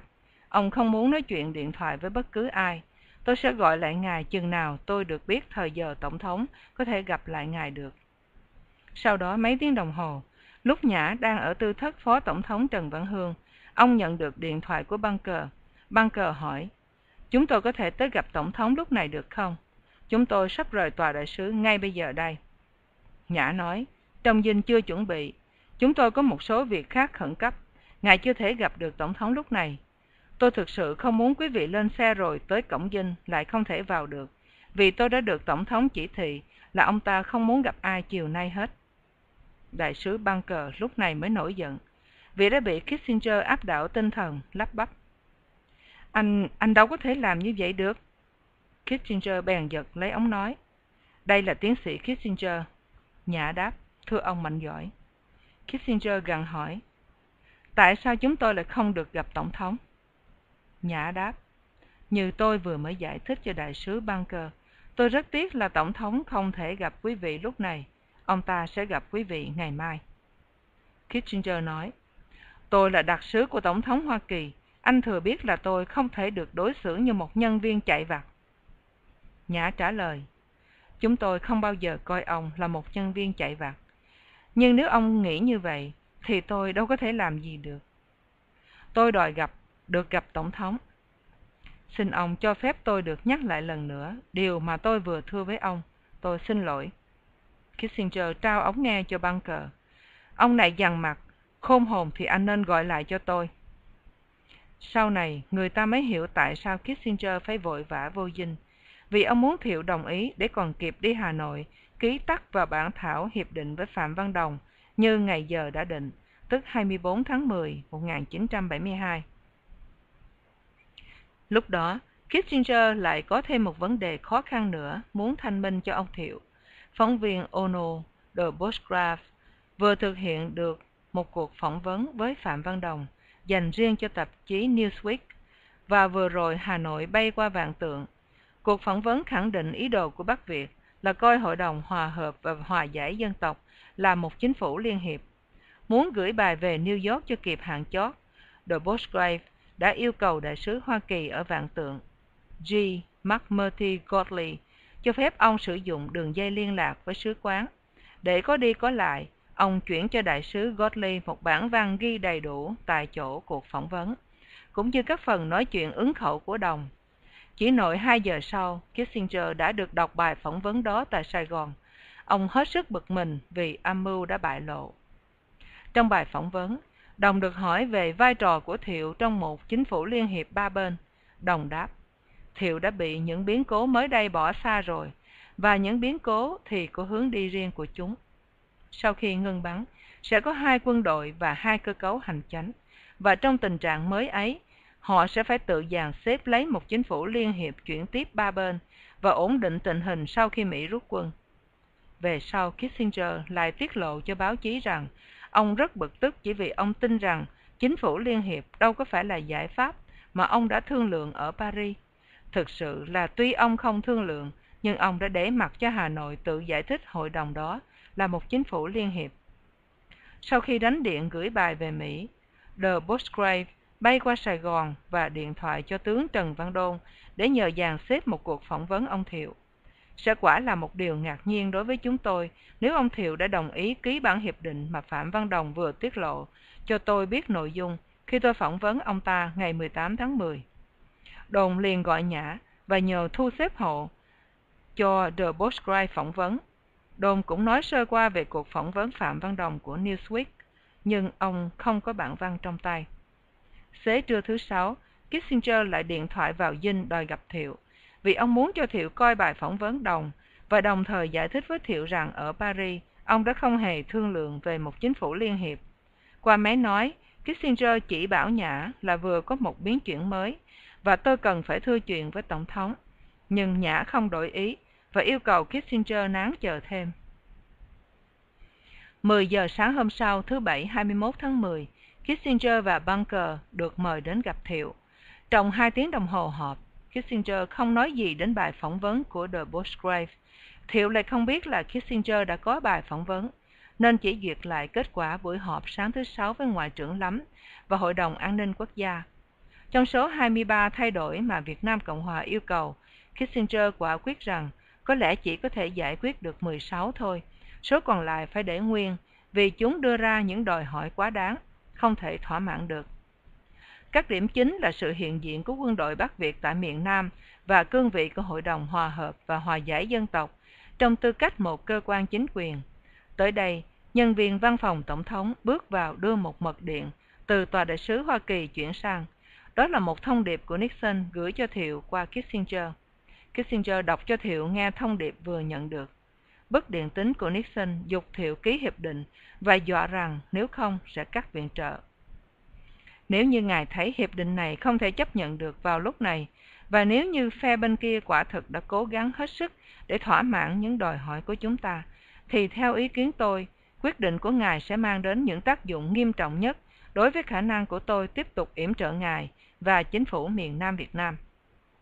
Thật là khéo dàn cảnh, Kissinger trao bức điện văn cho Thiệu, nhưng Thiệu chỉ mỉm cười mà không đọc. Nhã cầm lên một bản, đọc qua rồi trả lại cho băng cờ và nói cảm ơn. Buổi họp không một tiến triển, nhưng Kissinger đứng dậy ra về, vẫn hí hửng là Thiệu chắc chắn sẽ chấp nhận bản hiệp định. Một phiên họp khác được định vào sáng Chủ nhật, lúc 8 giờ. 6 giờ sáng Chủ nhật, từ Tòa đại sứ Hoa Thịnh Đốn điện về, có đầy đủ bản văn phỏng vấn đồng của The Bosgrave. Đọc xong bài phỏng vấn, hiệu giận tím ruột. Ông đã bảo Kissinger nhiều lần là Hà Nội, Hà Nội coi hội đồng ấy như một chính phủ liên hiệp thực sự. Và giờ đây, ông đã có bằng chứng bắt việc đòi cho mặt trận giải phóng cái quyền có một cơ cấu hành chánh riêng tại miền Nam, để rồi đi đến một chính phủ liên hiệp. Với sự hậu thuẫn của tất cả lực lượng quân đội Bắc Việt để lại, cuộc ngưng bắn Gia Beo sẽ là căn bản cho một chính quyền đối nghịch. Hội đồng sẽ chính là cơ cấu để thực hiện chiến lược đó, và đây là bằng chứng công khai. Nhưng Thiệu quyết định không đưa bằng chứng ấy cho Kissinger coi, mà muốn xem chính ông này sẽ có nêu lên không. Chúng tôi chơi trò mèo rình chuột với Kissinger và đợi xem ông ta sẽ nói gì. Ông không hề đã động gì hết về bài phỏng vấn đồng. Sau 45 phút họp vô kết quả, Thiệu nói với Kissinger là ông không thể ký các hiệp ước theo những điều kiện hiện hữu. Thế nhưng Kissinger lại có cảm tưởng rằng Thiệu đang tìm cách dàn xếp theo ý mình muốn và lúc ra về cảm thấy phấn khởi. Ông đánh điện ngay cho Nixon, rất lạc quan. Tôi nghĩ là chúng tôi đã tìm được lối thoát. Khi Kissinger bay qua Nam Vang, cờ lại tiếp tục hội họp với phía Việt Nam Cộng Hòa và thông báo Tòa Bạch Cung rằng cả ông lẫn Kissinger đều thấy lạc quan sau khi họp với Thiệu. Bunker còn quả quyết rằng Bắc Việt đã thất bại trong nỗ lực giành đất trước khi ngưng chiến. Trong cùng ngày, khi họp với Hội đồng An ninh Quốc gia, ông Thiệu cũng trấn an họ là sẽ không chấp nhận công thức liên hiệp và ông tin chắc rằng Kissinger đã bị Hà Nội lừa. Tại thủ đô Hoa Kỳ, Hưng cũng đã đọc bài phỏng vấn đồng đăng tải trong tờ Newsweek. Đọc xong, Hưng thấy rằng những lo sợ trước kia của mình đã đúng. Mỹ sẽ dàn xếp với Hà Nội một công thức chính phủ liên hiệp. Mùa hè vừa qua, lúc tình hình quân sự tại miền Nam đã sáng sủa và Hà Nội dường như có nhiều thiện chí thương thuyết hơn, Hưng đã cố gắng một lần nữa vận động cho một cuộc tiếp xúc trực tiếp giữa hai miền Nam Bắc. Lúc ấy, Hưng chưa thấy được hướng đi rõ rệt của những cuộc thương thảo giữa Kissinger và Thọ, cho nên trong tuyệt vọng, anh đã tin rằng tái lập giao thương có thể là một lối thoát cho Việt Nam Cộng Hòa đi thẳng với Bắc Việt bên ngoài khuôn khổ hòa đàm Mỹ và Bắc Việt. Ít ra thì cái sáng kiến ấy cũng sẽ có tính cách tuyên truyền rất lợi cho chính phủ Sài Gòn vì tỏ ra là mình không ngoan cố. Để mở đường, ngày 24 tháng 9 1972, Hưng đã viết cho tờ Washington Post một bài bình luận dài hơn một trang, nhan đề Nam Bắc bắt tay để buôn bán. Trong bài đó, anh nhấn mạnh tầm quan trọng của sự giao thương và coi nó như một yếu tố của hòa đàm. Việc tái lập cộng tác kinh tế giữa hai miền Nam Bắc phải được cứu xét nghiêm chỉnh trong một cuộc thương thảo hiện nay. Sau đó, anh còn gửi cho ông Thiệu một lá thư, dục phải có sẵn một giải pháp hòa bình, trong đó có vấn đề thông thương trước khi Kissinger tới Sài Gòn. Anh cho rằng nếu Sài Gòn được Hoa Kỳ thỏa thuận cho thương thuyết thẳng với Hà Nội thì sẽ đỡ thiệt hại cho miền Nam hơn, vì vẫn còn nhiều phương thức thảo luận khác. Trong lúc Kissinger đang ở Nam Vang họp với Tổng thống Campuchia Lon Nol, thì các viên chức Hoa Kỳ đi các nước Đông Nam Á thông báo cho Thái Lan, Đại Hàn và Lào là Việt Nam Cộng Hòa đã đồng ý ký kết hiệp định. Tại Sài Gòn, theo chỉ thị của Kissinger, các viên chức và đại sứ Mỹ cũng đi phao tin Thiệu sẽ ký. Trong buổi họp gặp gỡ với Lonon tại Nam Vang, Kissinger còn nói năng như thể Thiệu đã hoàn toàn tán thành bản hiệp ước. Lonon bèn mở champagne để chúc mừng. Thế là hòa bình sắp tới. Chúng ta sẽ uống mừng cho hòa bình và ca ngợi tiến sĩ Kissinger đã thành công trong sứ mạng của ông. Sau khi gặp Lonon, Kissinger bay ngay về Sài Gòn để kịp giờ họp với Thiệu một lần nữa vào chiều Chủ nhật 22 tháng 10. Trước đó, Thiệu đã quyết định sẽ không thay đổi lập trường. Trở về Sài Gòn, Kissinger cảm thấy rộn rực về viễn ảnh thành công thì đã được vì đã được London tán thành các kế hoạch của mình. Ông cùng băng cờ đi thẳng vào dinh độc lập gặp Thiệu, nhưng tới nơi, Thiệu đã đón ngay bằng một câu trách móc bằng tiếng Việt. tôi không đồng ý về việc một số nhân viên của quý vị đi nói khắp Sài Gòn là tôi đã ký. Tôi chưa ký kết gì cả. Tôi không phản đối hòa bình, nhưng tôi chưa nhận được một trả lời thỏa đáng nào về quý vị, cho nên tôi sẽ không ký. Rồi Thiệu nhắc lại ba phản đối chính. Sự hiện diện tiếp tục của quân Bắc Việt tại miền Nam, tính cách liên hiệp của Hội đồng Hòa hợp và Hòa giải, và việc Bắc Việt không tôn trọng vùng phi quân sự như một biên giới giữa hai miền. Bắc Việt khăng khăng cho là không có phân cách nào giữa Nam và Bắc. Việt Nam là một lãnh thổ. Cứ theo lời lập luận ấy, thì quân Bắc Việt đâu có xâm chiếm miền Nam, và vì vậy đâu có bắt buộc phải trở về Bắc hay rút khỏi miền Nam. Cho nên đối với Thiệu, thừa nhận vùng phi quân sự, coi nó như ranh giới Nam Bắc là điều tối quan trọng cho lập luận của mình đòi quân Bắc Việt phải triệt thoái khỏi miền Nam và trở về quê quán của họ. Kissinger nổi giận đùng đùng, bảo Thiệu là ông đã thành công ở Bắc Kinh, ở Mạc Tư Khoa, ở Paris, mà bây giờ Thiệu lại trở thành chướng ngại hòa bình. Nếu ngài không ký, chúng tôi sẽ xúc tiến một mình. Kissinger đe dọa như vậy. Không kiềm chế được nữa, Thiệu buộc tội Kissinger là đã thông đồng với Nga Xô và Trung Cộng để bán đứng miền Nam Việt Nam. Sau này Thiệu kể lại, tôi vừa kinh ngạc vừa bực tức. Chính quyền Mỹ đã không phải là một đồng minh có danh dự. Họ đã không cần sự thỏa thuận của Việt Nam Cộng Hòa. Mỹ đã phản bội mình. Mình bị ép buộc phải nhận lấy một thất bại, mà không làm gì khác được. Anh có thể tưởng tượng được không? Kissinger bảo tôi là Nga đã nói với ông rằng Bắc Việt sẽ không chấp nhận triệt thoái, và Hoa Kỳ đã đồng ý. Nói như thế thì còn ra thể thống gì nữa? Thiệu nhất định không muốn dính líu gì tới vụ đổi chác này của Kissinger, vì ông không thấy có gì lợi cho miền Nam hết, ngoài thảm họa ở phía chân trời. Tất cả nỗi căm giận nén lại trong lòng Thiệu lúc đó mới bùng ra, và ông nói với Kissinger. Kể từ khi Hoa Kỳ yêu cầu tôi từ chức, và còn mặc cả với tôi về ngày giờ từ chức, nếu tôi không phải là một quân nhân thì tôi đã từ chức rồi, bởi vì tôi thấy những người tôi coi là bạn đã thiếu tình nghĩa với tôi. Nhưng tuổi nhục cá nhân dù lớn đến mấy nữa, tôi cũng sẽ tiếp tục chiến đấu. Điều thỏa mãn nhất cho tôi là lúc mà tôi có thể ký vào hiệp ước hòa bình. Tôi chưa hề nói với ai là người Mỹ đã yêu cầu tôi từ chức. Vì như vậy, họ sẽ chia sẻ mối tuổi nhục đó với tôi. Nhưng tôi đã làm như là tự mình lấy quyết định đó nhất định không chịu thua, Kissinger đáp. Tôi cảm phục sự can đảm, lòng hy sinh và tính anh hùng được biểu lộ trong bài diễn văn của Ngài. Tuy nhiên, là một người Mỹ, tôi không khỏi bực bội về câu phát biểu của Ngài, cho là chúng tôi đã thông đồng với Xô Viết và Trung Quốc. Làm sao Ngài có thể quan niệm được như vậy, mà khi Tổng thống Nixon ngày 8 tháng 5 đã liều cả tương lai và chính trị của mình để giúp Ngài? Khi chúng tôi thảo luận với Xô Viết và với Trung Quốc, đó là để làm áp lực với họ, để họ làm áp lực với Hà Nội. Chúng tôi thực tâm tin rằng bản hiệp định đề nghị này bảo tồn được nền tự do của Nam Việt Nam. Nguyên tắc của chúng tôi đã giống như nguyên tắc của Ngài, và chúng ta đã bảo vệ chúng. Ngài chỉ có một vấn đề, Tổng thống Nixon có nhiều vấn đề khác. Không một người Mỹ nào sẽ hiểu được việc Ngài tin là chúng tôi đã phá hoại Ngài, chứ đừng nói gì đến Tổng thống Nixon. Còn về chi tiết, Chúng tôi đã không công nhận quyền Bắc Việt được ở lại miền Nam. Chúng tôi đã sử dụng ngôn ngữ của Hiệp định Geneva vì chúng tôi nghĩ đó là phương cách tốt nhất để đi đến một giải pháp thực tiễn. Giá như chúng tôi muốn bán đứng quý vị thì chắc đã có nhiều cách dễ dàng hơn để hoàn thành việc đó rồi. Ông Thiệu không hề động tâm khi thấy Kissinger phật ý, còn Kissinger thì thay đổi chiến thuật, lúc thì làm vẻ tức giận, lúc thì ngọt ngào, nhưng chẳng đi đến đâu. Nhã thông ngôn rút ngắn những câu trả lời của Kissinger, khiến ông ta còn giận hơn nữa. Tại sao Tổng thống của Anh lại đóng vai trò kẻ tử vì đạo như thế? Ông ta đâu có cái chất liệu làm nên một người tử vì đạo. Thiệu cười gằn, và vẫn đáp bằng tiếng Việt. Tôi đâu có định làm kẻ tử vì đạo. Tôi là người theo chủ nghĩa quốc gia, và tôi đang cố làm một người thực tiễn, muốn có những câu trả lời cho những điểm hợp lý. Càng nghe Kissinger giải thích thêm, Thiệu càng nổi giận, nhưng ông nén lại, xoay lưng đi và ngó lên bức bản đồ Việt Nam lớn, treo trên tường, phòng ước đoán tình hình, nơi đang họp.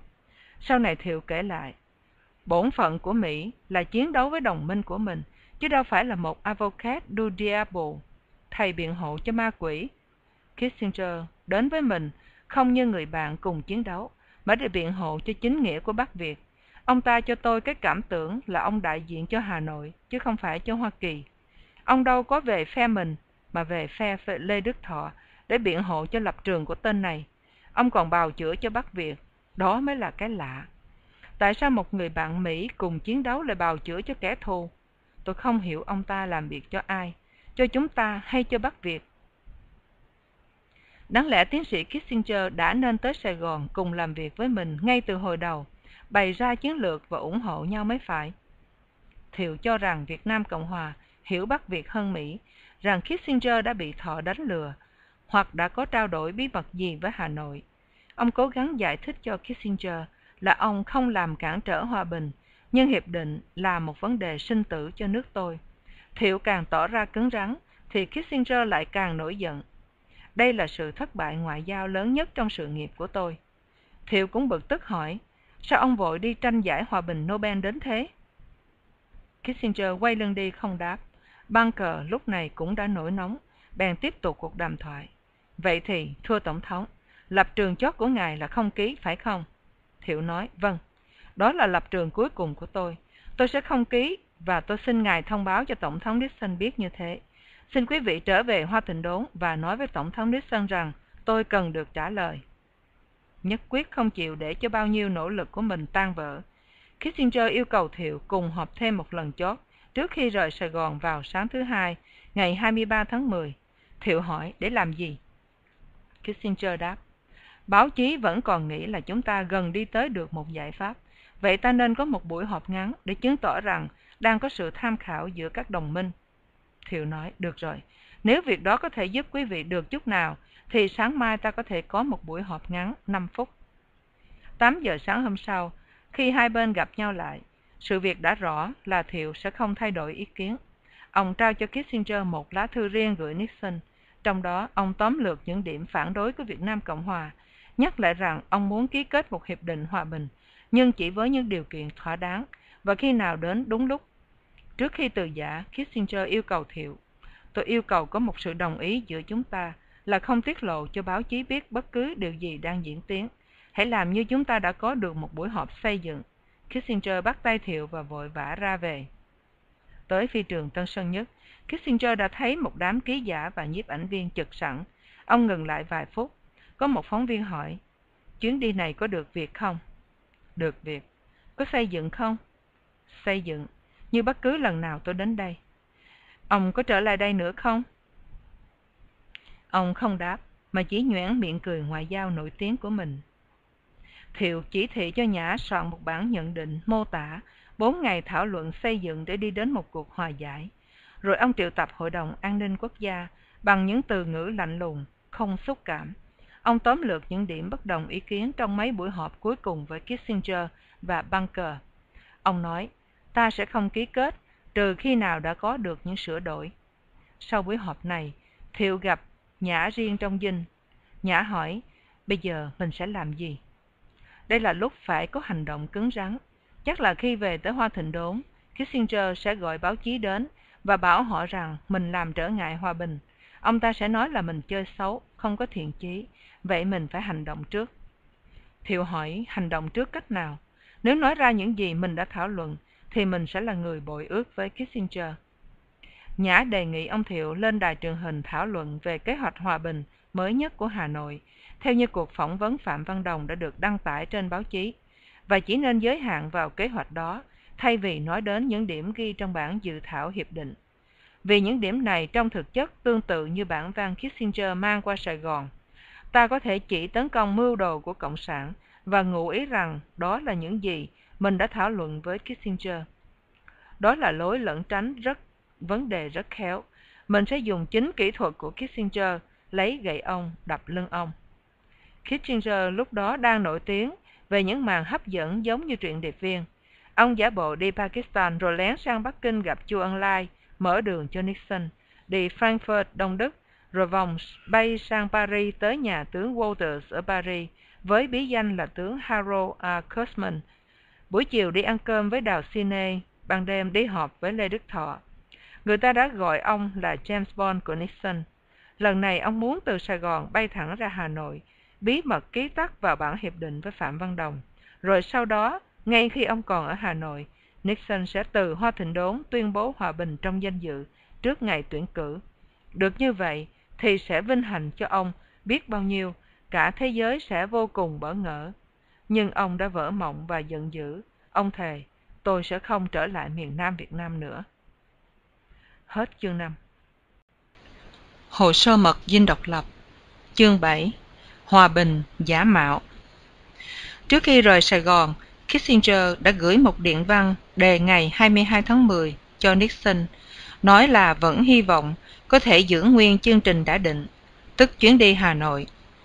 Nhận được điện văn, Nixon tưởng lầm là Thiệu đã đồng ý, nhưng rồi cùng ngày đó, ông lại nhận được một điện văn thứ hai, trong đó Kissinger chửi Thiệu thậm tệ. Những yêu sách của tay này gần như là điên khùng. Nghe vậy, Nixon quyết định triệu hồi Kissinger về Hoa Thịnh Đốn. Tức giận, ông cảnh cáo Thiệu. Nếu chiến tranh còn tiếp tục ở mức độ hiện nay trong 6 tháng nữa, thì Quốc hội sẽ cắt ngân khoản viện trợ cho Việt Nam Cộng Hòa. Trước đó hai hôm, ngày 21 tháng 10, ông đã gửi điện văn yêu cầu Nixon cho phép ông cứ đi Hà Nội, dù Sài Gòn phản kháng hiệp định. Nhưng Nixon đã cản ông lại. Chỉ còn hai tuần lễ nữa là bầu cử. Nixon lưu ý Kissinger là hòa giải hấp tấp quá mà không có sự ủng hộ của Thiệu sẽ là một trở ngại chính trị. Nixon muốn giải quyết vấn đề Việt Nam sau khi bầu cử. Tại Sài Gòn, Thiệu thắc mắc không hiểu tại sao với một bản hiệp định hoàn toàn bất lợi cho Việt Nam Cộng Hòa như vậy mà Nixon lại có thể viết cho ông rằng hiệp định đó đã thỏa mãn điều kiện tuyệt đối của tôi là chính phủ Việt Nam Cộng Hòa phải được tồn tại như một quốc gia tự do. Bản tính vốn đa nghi, ông liền đoán rằng Kissinger đã không cho cả Nixon biết hết sự thật. Theo những tài liệu bắt được của Cộng sản mà Thiệu đã được đọc, nhưng không hề thảo luận với Kissinger, thì Bắc Việt đã tuyên bố thắng lợi hoàn toàn đối với Mỹ và miền Nam. Sự giải đoán của Bắc Việt hoàn toàn trái ngược với những gì Nixon đã viết và Kissinger đã giải thích. Thiệu nhất định là Bắc Việt đã có kế hoạch vi phạm hiệp định ngay cả trước khi nó có hiệu lực. Ông biết là Cộng sản sẽ dùng hiệp định làm hậu thuẫn cho một chính phủ liên hiệp sẽ được thành lập với chính phủ Sài Gòn sau này. Vì Thiệu đã có kinh nghiệm với bầu cử Mỹ năm 1968, nên ông tin rằng càng kiên trì bao nhiêu sẽ càng có lợi bấy nhiêu. Nixon có vẻ chắc chắn thắng McGovern. Khi đã thắng lợi lớn rồi, Nixon sẽ thực hiện những lời đã hứa trong thư dễ dàng hơn và sẽ ít bị áp lực hòa giải theo điều kiện của Hà Nội hơn. Ông cho rằng cố không để cho con nước triều của mấy tuần lễ cuối cùng vận động tranh cử Hoa Kỳ lôi cuốn đi còn là một đường lối chính trị khôn ngoan nữa. Chống lại một cuộc hòa giải do Mỹ sắp đặt, Thiệu được nhiều giới ở Sài Gòn ủng hộ. Nhưng các cố vấn của ông biết rằng không thể nào kiên trì dai dẳng đến vô tận. Nếu không chịu cộng tác, Mỹ sẽ cắt viện trợ, dùng vũ lực đẩy Thiệu đi hoặc tiến hành cuộc hòa giải một mình. Cách Hoa Kỳ điều khiển các cuộc thương lượng hòa bình đã phá hủy uy tín của Việt Nam Cộng Hòa Kissinger đã vi phạm quy luật chủ yếu của chính ông ta đã đặt ra về cách điều đình với người Việt Nam. Trong bài viết cho tạp chí Foreign Affairs tháng Giêng 1969, viết trước khi được chỉ định vào chức phụ tá an ninh quốc gia, nhưng xuất bản sau khi nhậm chức, Kissinger đã nhận xét như sau. Để sống còn, phe người Việt đã học cách tính toán, hầu như do bản năng của họ, thế quân bình lực lượng thực có. Nếu các cuộc điều đình cho họ cảm tưởng chỉ là một sự đầu hàng trá hình, thì sẽ chẳng còn gì để mà thương lượng. Cho nên tất cả mọi phe đều cho rằng cách thực hiện các cuộc thương lượng cũng quan trọng, gần như đều được thương lượng. Cách bố trí, dàn cảnh lúc bước vào cuộc điều đình, xem cái gì được hòa giải trước và theo cách lối nào, không thể tách rời khỏi thực chất của những vấn đề sẽ được điều đình. Vậy mà phong cách thương lượng của Kissinger đã làm cho Việt Nam Cộng Hòa trở thành bù nhìn của Mỹ trước mắt thế giới. Vụ đơn phương ngưng oanh tạc, những đề nghị và nhượng bộ của Mỹ trong diễn trình thương thảo, tức là đàm phán bí mật, là những lý do khiến nhân dân miền Nam Việt Nam quan tâm và lo ngại. Rất hiếm có khi nào Việt Nam Cộng Hòa được yêu cầu tham dự vào giai đoạn thảo kế hoạch phát triển những lập trường của Hoa Kỳ Đôi khi Thiệu được cho coi một đề nghị mật của Bắc Việt và một phản đề nghị của Mỹ. Ông có được mời bình luận và có nêu lên những phản đối, nhưng phần lớn đã bị làm ngơ. Quan điểm của Việt Nam Cộng Hòa về việc phải tùy thuộc vào sự thương lượng của Mỹ được tóm lược trong một bức giác thư tối mật, tế nhị, gửi cho Kissinger đề ngày 26 tháng 9 1972 và trao cho đại sứ Bunker cùng ngày. Bức giác thư có đoạn như sau. Về những điều cơ bản cho một cuộc hòa đàm, nhất là về những khía cạnh chính trị của nó. Quan điểm đã được cân nhắc của chính phủ Việt Nam là một hòa giải trong danh dự chỉ có thể đạt được nếu như song song với việc Việt Nam hóa chiến tranh sẽ có cả việc Việt Nam hóa hòa bình. Nói khác đi, phải làm cho phe bên kia chấp nhận rằng vai chủ động trong cuộc hòa giải là chính phủ Việt Nam Cộng Hòa. Và họ phải thương lượng trực tiếp với chúng tôi để đi tới một giải pháp hòa bình. Chúng tôi tin rằng khi điều khiển những cuộc đàm phán sơ khởi năm 1968 mà không có sự tham dự của Việt Nam Cộng Hòa, chính phủ Hoa Kỳ được coi như đồng ý với sự mô tả vai trò mà tuyên truyền Cộng sản đã đưa ra nhiều năm nay, nghĩa là Hoa Kỳ là một kẻ xâm lược ở cả Nam lẫn Bắc, và chính phủ miền Nam chỉ là một bù nhìn của Hoa Kỳ dựng lên, cốt để thực hiện chủ nghĩa thực dân mới mà thôi. Những cuộc đàm phán sơ khởi ở Paris bắt đầu hồi tháng 3 1968 mà chúng tôi không được dự, đã đặt Hoa Kỳ vào một vị trí khó xử đã cho phép Hà Nội liên tiếp nắm lấy thế công khi mô tả Hoa Kỳ là kẻ xâm lược. Đáng lẽ phải chịu trách nhiệm về sự xâm lược miền Nam, Hà Nội lại có thể đảo ngược vai trò và tự cho mình là nạn nhân anh hùng của xâm lược Hoa Kỳ. Kết quả là Hà Nội đã khăng khăng từ khước nguyên tắc hỗ tương qua lại trong việc xuống thang chiến tranh với luận điệu rằng kẻ xâm lược Hoa Kỳ không có quyền đòi hỏi sự đổi chác qua lại, một cách nói tương đương với các câu nhận định của ta là xâm lược không được đền đáp. Ở Sài Gòn, dân chúng cũng buồn hận khi thấy trong lúc Hoa Kỳ phát ngôn thay cho Việt Nam Cộng Hòa, thì Liên Xô đã không hề điều đình dùm cho Bắc Việt. Trái lại, người Nga đã đề cao khách hàng của mình, bên vực quyền lợi cũng như nhấn mạnh sự độc lập của Bắc Việt. Cựu Ngoại trưởng Vương Văn Bắc có lần than phiền. Trong mọi hội nghị quốc tế, phe Cộng luôn luôn đề cao vai trò của Việt Cộng trong khi Hoa Kỳ không làm gì nhiều để ủng hộ Sài Gòn, lại còn hạ bệ xuống nữa là khác. Vì lẽ Việt Nam Cộng Hòa không được thương lượng trực tiếp với Bắc Việt về sự sống còn của mình, cho nên các nhà ngoại giao Việt Nam Cộng Hòa đã khó chiếm được sự kính trọng của các nước. Ở Sài Gòn, người ta đã hài hước gọi những buổi họp công khai giữa Bắc và Nam tại Trung tâm Hội nghị Quốc tế trên đại lộ kleberg ở Paris là những màn hát tuồng so với những cuộc thảo luận mật giữa Kissinger và Thọ tại Gipser Yvette. Ông Bắc phàn nàn, nơi mà chúng tôi gặp riêng với đại diện của Bắc Việt tại Hòa Đàm là trong phòng vệ sinh của trung tâm đường Klepper. Nhưng những tay này bao giờ cũng đi từng nhóm, hai hoặc ba người một, dù là vô phòng vệ sinh. Thiếu tướng Nguyễn Duy Hinh, trong cuốn Vietnamization and the Ceasefire, Việt Nam hóa và cuộc đình chiến, nhận định Mỗi một nhượng bộ của Hoa Kỳ tại bàn hội nghị lại gây ra một cơn sốt tại miền Nam. Và trong tình huống đó, thử hỏi ai có thể giải thích được tất cả sự thật cho đám quần chúng đang bối rối đó. Sáng kiến được Hoa Kỳ phô trương một cách hữu hiệu lại làm lu mờ đi chính nghĩa Việt Nam Cộng Hòa và làm lợi cho tuyên truyền Cộng sản. Hinh còn công nhận rằng nếu như đại đa số dân chúng miền Nam không ưa chuộng Cộng sản, thì đồng thời họ cảm thấy đau lòng khi nhận thấy chính nghĩa quốc gia đã không đủ mạnh để đưa tới lòng tín ngưỡng hết sức cần thiết cho sự tiếp tục hy sinh và tranh đấu. Bởi thế, trên mặt trận chính trị và tâm lý, Việt Nam Cộng Hòa đã bị rơi vào một vị thế bấp bênh và bất lợi. Còn đối với Kissinger thì vấn đề là làm sao giữ cho cả hai phe Bắc và Nam đi đúng hàng, ngồi đúng chỗ. Khi nói chuyện riêng tư, ông ta thường ví hai phe như hai con cọp đứng giữ thăng bằng trên ghế trong chuồng thú của gánh xiệt, mà chính ông thủ vai người dạy thú, quất roi đen đét để bắt con nào bướng bỉnh phải làm trò theo ý muốn. Ông nhận xét, khi một con đứng tại chỗ, thì con kia lại nhảy đi chỗ khác. Giá như chỉ có Hoa Kỳ và Bắc Việt, thì có lẽ dễ đi tới thỏa thuận hơn. Rồi Kissinger lịch sự giải thích để hợp lý hóa hành động của mình. Lý tưởng ra, có lẽ ta phải cho Thiệu nhiều thời giờ hơn để chuẩn bị cho những gì sắp tới.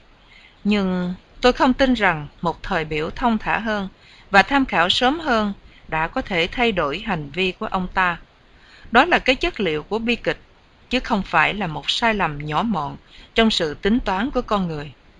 Tới điểm đó, thì cả hai bên đã chọn lấy lối đi riêng và thế nào cũng phải đụng độ nhau. Cái logic trong lập trường của Thiệu đòi hỏi một tư thế bất chấp, không khoan nhượng để chứng tỏ là Hoa Thịnh Đốn và Hà Nội không thể quyết định số phận của mình được. Cũng giống như một phương sách của Hà Nội đối với ta. Cứ thúc đi nhanh tới hòa giải, một phần nhằm mục đích chứng minh rằng Thiệu là bù nhìn của ta. Bất cứ chúng tôi làm gì, Thiệu cũng đã vận động để lấy thêm thời gian và tìm được cách đương đầu với chúng tôi, mà sự thực ông ta đã làm như thế với Hay và tôi trong mấy chuyến sang gặp trước đây rồi. Thiệu chối bỏ điều đó và quả quyết rằng nòng cốt của vấn đề là Kissinger không bao giờ coi Việt Nam Cộng Hòa là một đồng minh cả. Thiệu đã nghi ngờ Kissinger kể từ lần họp ở Midway. Sau này ông kể lại, tại Midway, khi thấy lối xếp các ghế ngồi và khi được gọi sang họp báo mà không được biết trước, tôi đã nghĩ thầm. Tổng thống một đại cường quốc đâu có làm mấy cái lạc vặt này. Tổng thống ai mà làm những cái đó? Mình phải đối xử cảm tình với một người tổng thống khác chứ. Tôi nghĩ đó là do Kissinger, chứ không phải do Nixon hay do viên đại tá hải quân kia. Kể từ khi thấy những thủ đoạn, những trò chơi xỏ lá đó, tôi cho ông ta, Kissinger, không phải là một người trung thực. Thiệu không thể chấp nhận được sự kiện là Kissinger đã tự ý đổi chác với Bắc Việt, rồi chỉ xin sự đồng ý của Nixon mà thôi. Từ khi gặp nhau ở Midway, ông vẫn hiểu Nixon muốn nói là sẽ có những cuộc tham khảo nghiêm chỉnh trước khi điều đình với Bắc Việt. Giá như ông ta, tức là Kissinger, đã gặp tôi trước khi thương lượng và giá như Mỹ và Việt Nam đã cùng hành động như đứng về một phe để đổi chác với Hà Nội, thì tôi đã tin cậy ổng rồi. Tôi nghi ông ta từ khi ổng nói là đã được Nixon thỏa thuận. Trên nguyên tắc, tôi phải tin chớ, nhưng tôi đòi phải có chữ ký của Nixon trên một lá thư nào đó, khẳng định những điểm quan trọng nhất. Cứ hai ba ngày lại có một lá thư. Tôi là người cẩn thận, tôi nghi là Kissinger làm trước, rồi mới phúc trình Nixon sau. Tôi có cảm tưởng là ông ta nhân danh Nixon để đáp thư, vì lẽ ông muốn được làm kiến trúc sư, người tạo dựng nên cơ đồ. Tôi đã muốn biết ý kiến thực sự của Tổng thống Hoa Kỳ đối với những quyết định trầm trọng ra sao. Đôi khi mình cứ tự hỏi, không hiểu Kissinger làm việc cho ai. Thiệu bắt đầu đi các nơi đọc diễn văn và gặp các giới lãnh đạo chính trị để phê bình bản dự thảo hiệp định cũng như tiết lộ từng phần hiệp định cho họ biết.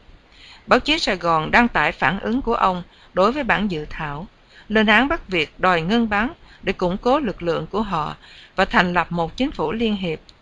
Sau khi trở thành một thành phần của một chính phủ ba phe trong vòng 6 tháng, họ sẽ tiếp diễn chiến tranh cực kỳ dữ dội hơn để đi tới toàn thắng. Bất chấp băng cờ ngăn cản, Thiệu lên đài truyền thanh và truyền hình ngày 24 tháng 10 để trấn an dư luận, lúc đó đang xôn xao về những tin đồn đại lan rộng và mong được dân chúng ủng hộ. Trong bài nói chuyện dài 2 tiếng, ông bác bỏ mọi hình thức liên hệ và sự có mặt của 300.000 quân Bắc Việt tại miền Nam. Ông đề nghị Sài Gòn và Hà Nội thương thuyết trực tiếp với nhau để giải quyết vấn đề quân sự, rồi Sài Gòn và chính phủ cách mạng lâm thời thương thuyết một giải pháp chính trị. Để phòng khi có ngưng bắn, Thiệu thúc giục dân chúng nên chuẩn bị để chúng ta không rơi vào một vị trí bất lợi. Cho nên chúng ta đã hoạch định những biện pháp lôi kéo nhân dân trở về và bảo vệ xứ sở ta, quét sạch lực lượng địch và bảo đảm an toàn trên những trục giao thông, cũng như an ninh trong xã ấp. Tôi cũng đã ra lệnh cho bóp chết ngay từ trong trứng nước mọi âm mưu của Cộng sản, nhằm gieo rắc rối loạn và xúi dục nổi loạn, và hạ tầng cơ sở Cộng sản phải được càng quét nhanh chóng và không thương tiếc. Trong nỗ lực ve vãn các giới chức tại Sài Gòn, Kissinger bây giờ thay đổi chiến thuật. Ông tìm cách trấn an những người chung quanh Thiệu là sự ủng hộ của Hoa Kỳ dành cho Việt Nam Cộng Hòa vẫn còn mạnh và chỉ thị cho tòa đại sứ Hoa Kỳ ở Sài Gòn dùng lá bài viện trợ để mua chuộc. Tướng Trần Văn Đôn, lúc đó là Chủ tịch Ủy ban Ngoại giao Quốc hội, kể lại rằng Charles Whitehouse, phó đại sứ đến gặp ông và bảo Hiệp định này cũng có khía cạnh tốt của nó, nên ký đi. Chỉ là một mảnh giấy thôi và sẽ chẳng thay đổi được gì đâu, rồi ngài sẽ thấy. White House và phụ tá ngoại trưởng William Sullivan cũng đến tiếp xúc với Thủ tướng Trần Thiện Kim và Ngoại trưởng Trần Văn Lắm với các khuyến nghị là tốt hơn hết. Đừng nên thách thức người Mỹ và cũng đừng hoàn toàn bác bỏ các đề nghị của họ. Ở cấp thấp hơn, nhân viên tòa đại sứ cũng đi gặp các viên chức Việt Nam Cộng Hòa và chiêu hàng món hiệp định ấy. Họ nhắn nhủ là cuộc ngưng bắn sẽ được tôn trọng và đừng lo ngại về sự có mặt của quân Bắc Việt tại miền Nam, vì nó sẽ tan dần đi. Vì có thể chúng sẽ nhớ nhà, bị bệnh sốt rét ngã nước, bị chứng sâu quảng chân hay thổ tả, hoặc sẽ đào ngũ sang phía Việt Nam Cộng Hòa. Người nào cũng được nghe một câu giải thích có tính cách dụ khị. Tướng lãnh thì được họ dụ là bản hiệp định chỉ là một mảnh giấy. Điều thực sự đáng kể là việc Tổng thống Hoa Kỳ sẵn sàng ủng hộ Việt Nam Cộng Hòa bằng võ lực quân sự.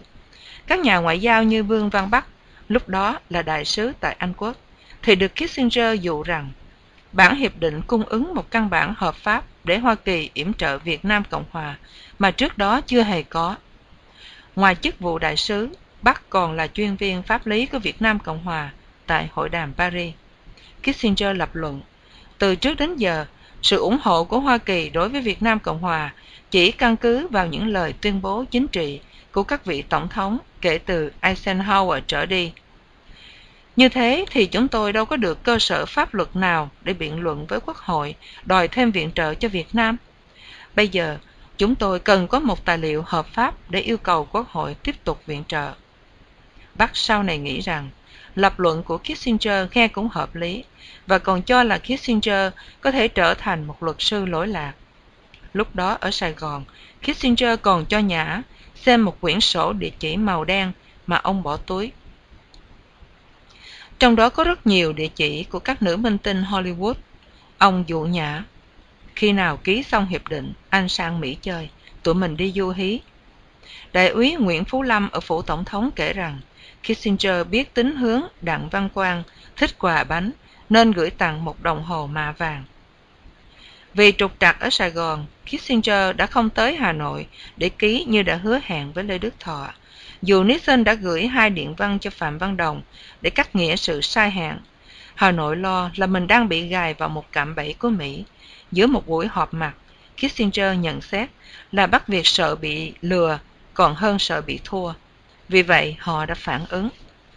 Vào lúc 5 giờ 30 sáng ngày 26 tháng 10, Kissinger đang ngủ, bỗng nhiên được đánh thức dậy vì có tin đài phát thanh Hà Nội đã phổ biến đầy đủ chi tiết bản dự thảo hiệp định bằng tiếng Việt, tiếng Pháp và tiếng Anh.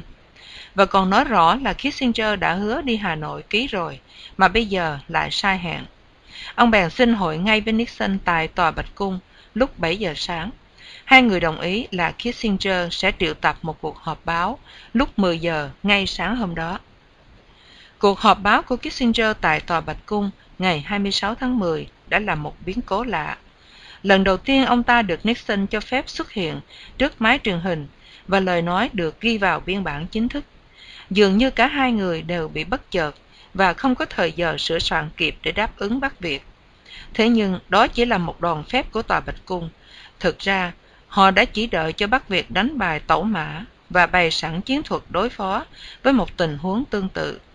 Ngay từ hôm 6 tháng 10, trong thư riêng viết cho Thiệu, Nixon đã cảnh cáo về một biến cố tương tự.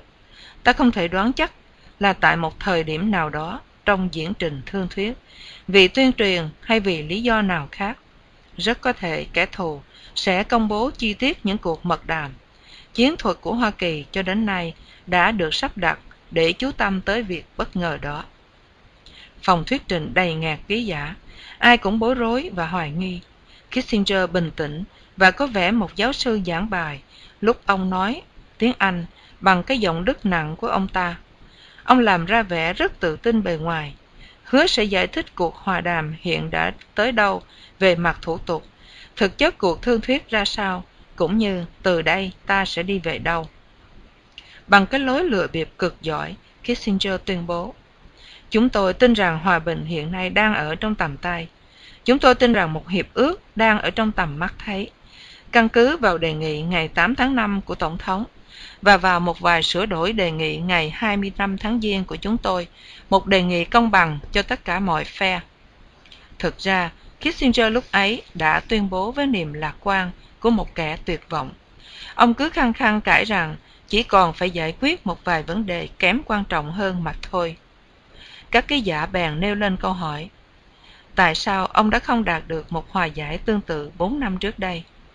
Thực tế, đó là câu hỏi đầu tiên nêu lên với Kissinger. Ông đáp loan quanh. Không thể đạt được hiệp ước này 4 năm trước đây là vì phe bên kia cứ kiên quyết không chịu thảo luận việc tách rời các vấn đề chính trị ra khỏi các vấn đề quân sự.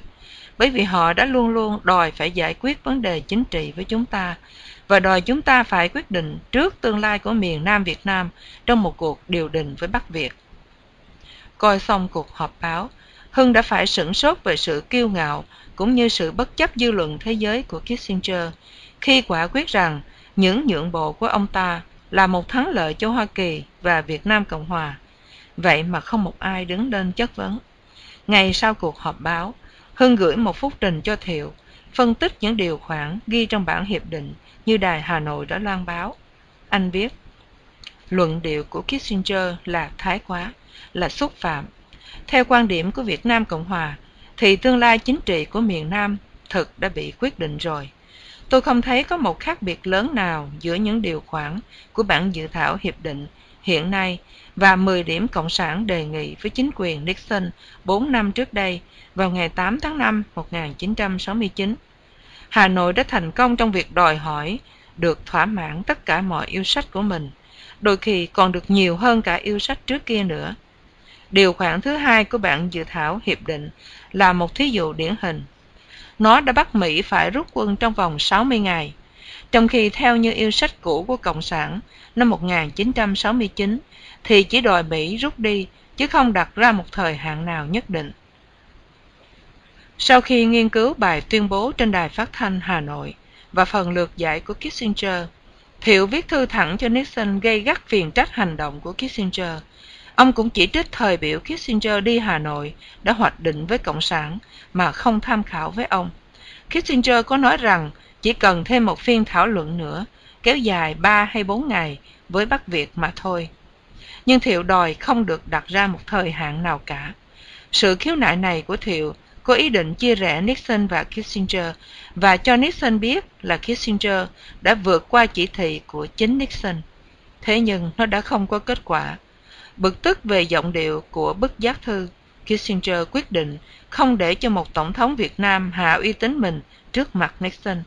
Ông bèn đích thân thảo lá thư Nixon hồi âm thiệu ngày 29 tháng 10 được đại sứ Bunker trao tay ngày 31 tháng 10, nội dung như sau. Kính thưa Tổng thống, tôi vừa cẩn thận đọc xong bức giác thư đề ngày 28 tháng 10 1972, nhan đề Giác thư về bài phát thanh của Hà Nội ngày 26 tháng 10 1972 và về phần lượt giải cho báo chí cho tiến sĩ Kissinger ngày 26 tháng 10 1972. Như tôi đã thông báo cho ngài biết, tiến sĩ Kissinger đã phát ngôn và sẽ tiếp tục phát ngôn thay mặt tôi đã không hề có và sẽ không có một sự phân biệt nào giữa quan điểm của ông ta và quan điểm của tôi. Như tôi đã viết cho ngài trong lá thư đề ngày 16 tháng 10, những lời bình luận của tiến sĩ Kissinger có được sự hậu thuẫn hoàn toàn của tôi. Đặc biệt tham chiếu các điểm nêu lên trong bức giác thư nói trên, chúng tôi ngạc nhiên khi thấy Ngài yêu cầu chúng tôi phải bình luận về những điều xác nhận xuất phát từ Đài Phát thanh Hà Nội.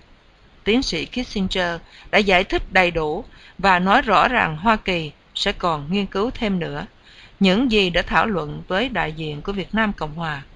Bởi vậy, chính phủ Nam Việt Nam chẳng nên tự hỏi tại sao những thời hạn hoạch định lý thuyết, ngụ ý chuyến đi của Kissinger lại chỉ được thông báo cho Hà Nội. Sự thực hiển nhiên là nó chỉ có tính cách tạm bợ, chưa chắc chắn và trong thực tế đã không có một thời điểm nào được thực hiện cả. ngụ ý Kissinger đã không đi Hà Nội.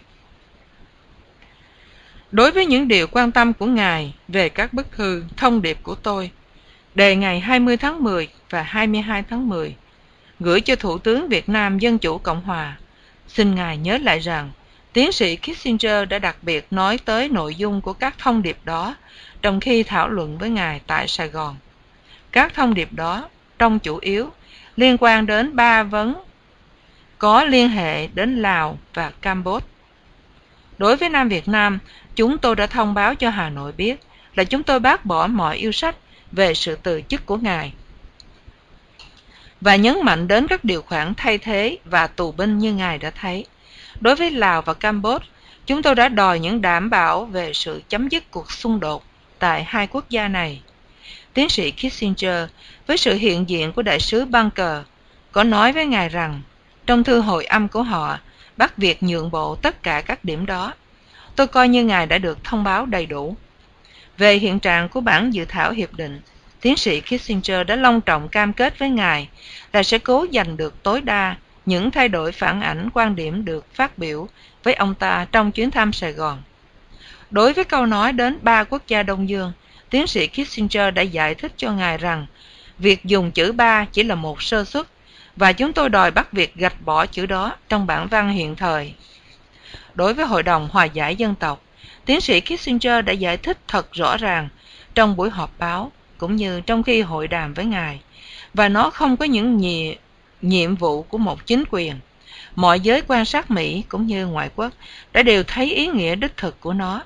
Chỉ là một phương sách giữ thể diện cho Cộng sản để che đậy sự thất bại của họ trong các đòi hỏi về một chính phủ liên hiệp và sự từ chức của Ngài mà thôi.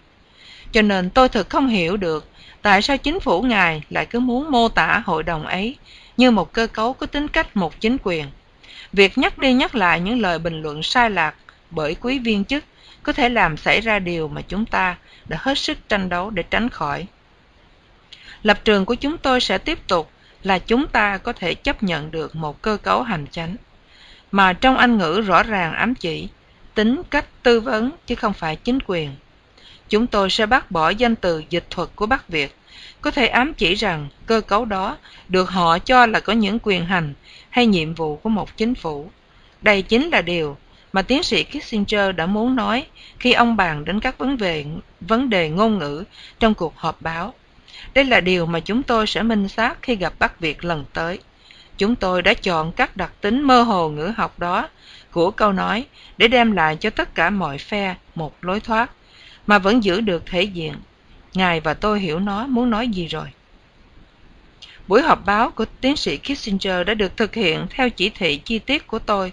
Ông ta cố gắng hết mình để tránh cho Ngài khỏi bị mô tả như là một chướng ngại của hòa bình, với hậu quả không thể tránh được là Quốc hội sẽ cắt ngân khoản Hoa Kỳ tài trợ dành cho Việt Nam Cộng Hòa và tạo ra những trở ngại thật to lớn cho việc Hoa Kỳ tiếp tục yểm trợ Ngài và chính phủ Ngài.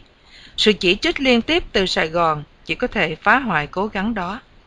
Chúng tôi sẽ tiếp tục nỗ lực để xây dựng một mặt trận đoàn kết. Những nỗ lực đó sẽ vô ích nếu không có sự cộng tác của cộng sự viên của Ngài. Ngoài mấy thí dụ nêu trên, tôi không thể quên lưu ý Ngài về đường lối nguy hiểm mà chính phủ Ngài đang đi theo. Ngài đã biết sự cam kết vững chắc của tôi với nhân dân miền Nam Việt Nam và với cá nhân Ngài. Như tiến sĩ Kissinger và đại sứ Bunker đã thông báo Ngài rõ. Tôi xin nhấn mạnh sự cam kết đó bằng cách sẽ gặp Ngài trong vòng một hay hai tuần lễ sau khi ký bản hiệp định. Tôi tin rằng tương lai tùy thuộc vào sự đoàn kết hiện có giữa chúng ta và vào mức độ mà ta có thể chứng tỏ quyết tâm rõ rệt để thực hiện những gì cần thiết trong những ngày sắp tới, Hồng bảo đảm việc thi hành nghiêm chỉnh những điều khoản của hiệp định.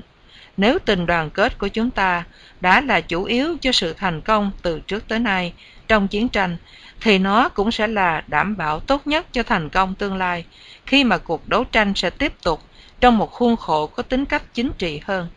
Tuy nhiên, nếu như chiều hướng bất hòa rõ ràng giữa chúng ta còn tiếp diễn, thì căn bản chủ yếu của sự ủng hộ của Hoa Kỳ đối với Ngài và chính phủ Ngài sẽ bị phá hủy.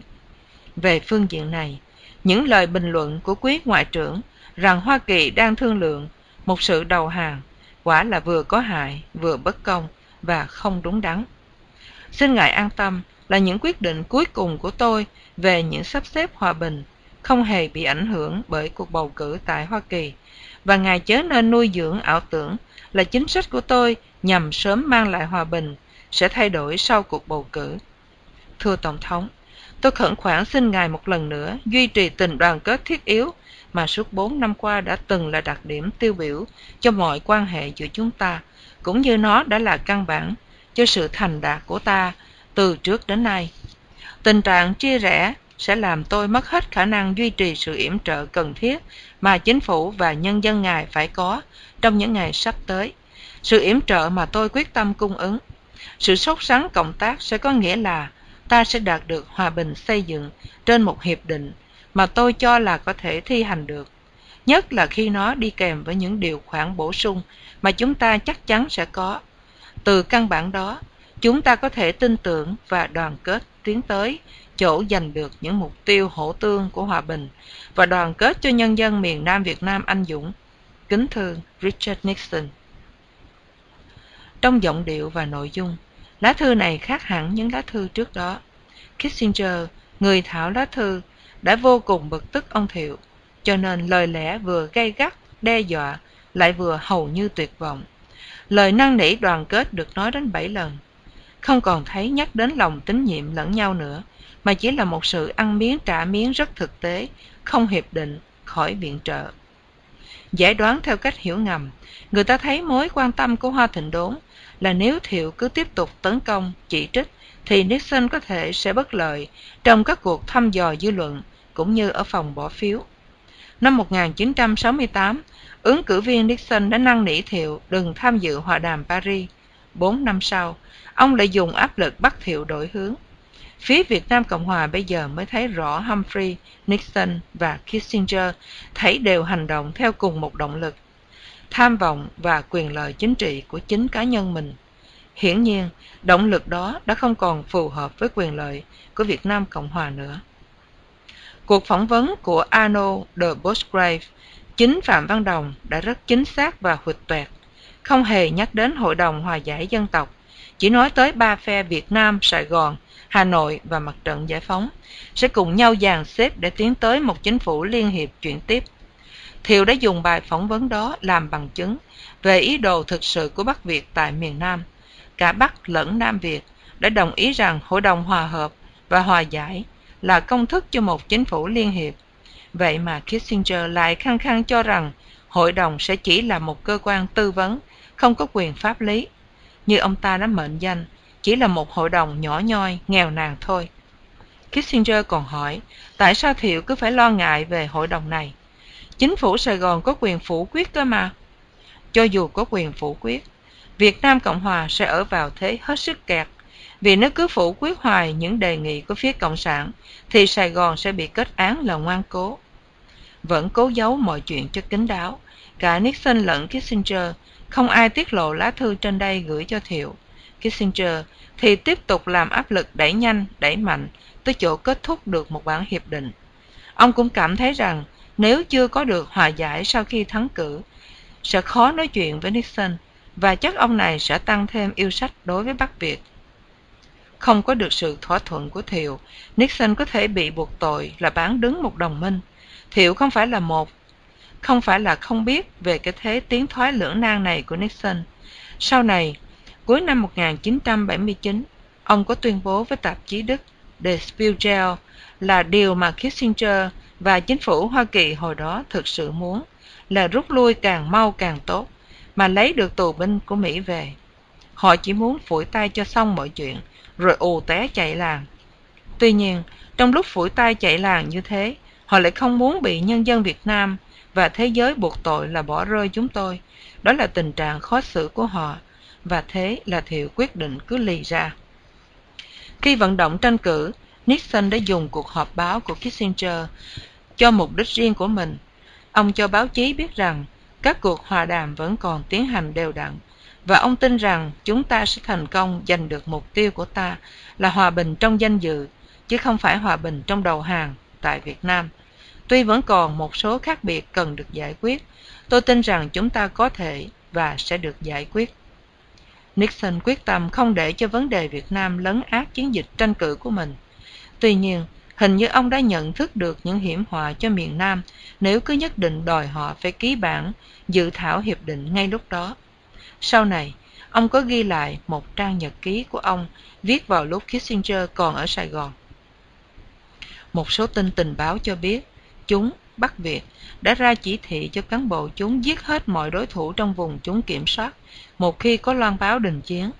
Đây sẽ là một cuộc tắm máu tàn sát, và đó là điều ta phải xét đến khi làm áp lực ông Thiệu chấp nhận một cuộc dàn xếp chính trị, mà theo chúng tôi tất nhiên là hợp lý, nhưng cũng phải biện minh được về mặt an ninh. Phân tích và nhận xét về những biến cố lúc đó, Hưng tin rằng Kissinger và Nixon đã phạm một sai lầm chiến lược khi họ tìm cách chấm dứt chiến tranh qua các cuộc thương thuyết bí mật. Chẳng những thương lượng mật đã ngầm phá hoại Việt Nam Cộng Hòa và hạ thấp tư thế của chính phủ Sài Gòn, nó làm Hoa Kỳ mang tiếng là điều đình sau lưng đồng minh nữa. Uy tín cá nhân của Kissinger mỗi ngày lại một buộc chặt với sự thành công hay thất bại của các cuộc hòa đàm. Bởi vậy, ông ta đã bị mắc kẹt không thể gỡ ra, mà không phải trả một giá thật đắt cho uy tín riêng của mình. Sự việc này thật rõ ràng khi ông ta trở về Hoa Kỳ ngay sau chuyến viếng thăm Sài Gòn mà không được Nixon cho phép thực hiện chặn đường chót của cuộc hành trình. Nghĩa là bay ra Hà Nội để thảo luận nốt các chi tiết cuối cùng rồi ký tắt vào bản dự thảo hiệp định ngày 24 tháng 10. Kissinger khăng khăng muốn đi Hà Nội vào đúng lúc mà cuộc tấn công mùa hè đỏ lửa của Bắc Việt đã bị đẩy lui. Và vào lúc rõ ràng là Nixon sẽ đại thắng trong cuộc tuyển cử tới, Kissinger muốn có được một hiệp định trước tuyển cử để gắn liền sứ mạng lịch sử của ông với việc thắng cử của Nixon. Bởi vậy, dù Việt Nam Cộng Hòa và Nixon đang ở thế mạnh, ông đã lùi bước trước đòi hỏi của Bắc Việt và bằng lòng giải quyết cả hai khía cạnh, quân sự lẫn chính trị. Ngay từ hồi khởi sự điều đình, Hà Nội đã có hai mục đích chính. Quân Mỹ phải rút khỏi miền Nam và thành lập một chính phủ liên hiệp tại Sài Gòn, làm phương tiện nắm quyền kiểm soát miền Nam sau này. Mục đích thứ nhất đã là yếu tố quan trọng nhất trong chiến lược của họ. Sự kiện này đã được chính Nguyễn Cơ Thạch, Bộ trưởng Ngoại giao của Hà Nội xác nhận với ký giả Hersh sau ngày Sài Gòn thất thủ. Tôi phải nói với ông điều này. Cái quan trọng nhất của chúng tôi là Mỹ phải rút quân. Điều thứ hai là họ phải bằng lòng cho tất cả quân đội chúng tôi ở lại miền Nam. Dựa trên kinh nghiệm với Pháp, Bắc Việt đòi hỏi sự triệt thoái của Mỹ phải được thi hành với một lập trường hết sức cứng rắn. Nó gồm bốn yếu tố, đơn phương, mau lẹ, toàn bộ và vĩnh viễn. Dần dần, từng bước một, Hoa Kỳ đã nhượng bộ cả bốn. Thoạt tiên Hoa Kỳ bắt đầu với nguyên tắc không thể lay chuyển được, là cả hai bên Bắc Việt và Hoa Kỳ cùng rút quân khỏi miền Nam. Điều này được Nixon tuyên bố rõ ràng ngày 8 tháng 5 1969. Trong suốt hai năm Hoa Kỳ giữ vững lập trường này. Thế rồi, ngày 31 tháng 5 71, Kissinger ngầm đưa ra một kế hoạch mới. Lần đầu tiên Hoa Kỳ bỏ hẳn yêu sách triệt thoái song phương để đổi lấy lời cam kết của Bắc Việt là sẽ không đổ thêm quân vào miền Nam, Lào và Campuchia.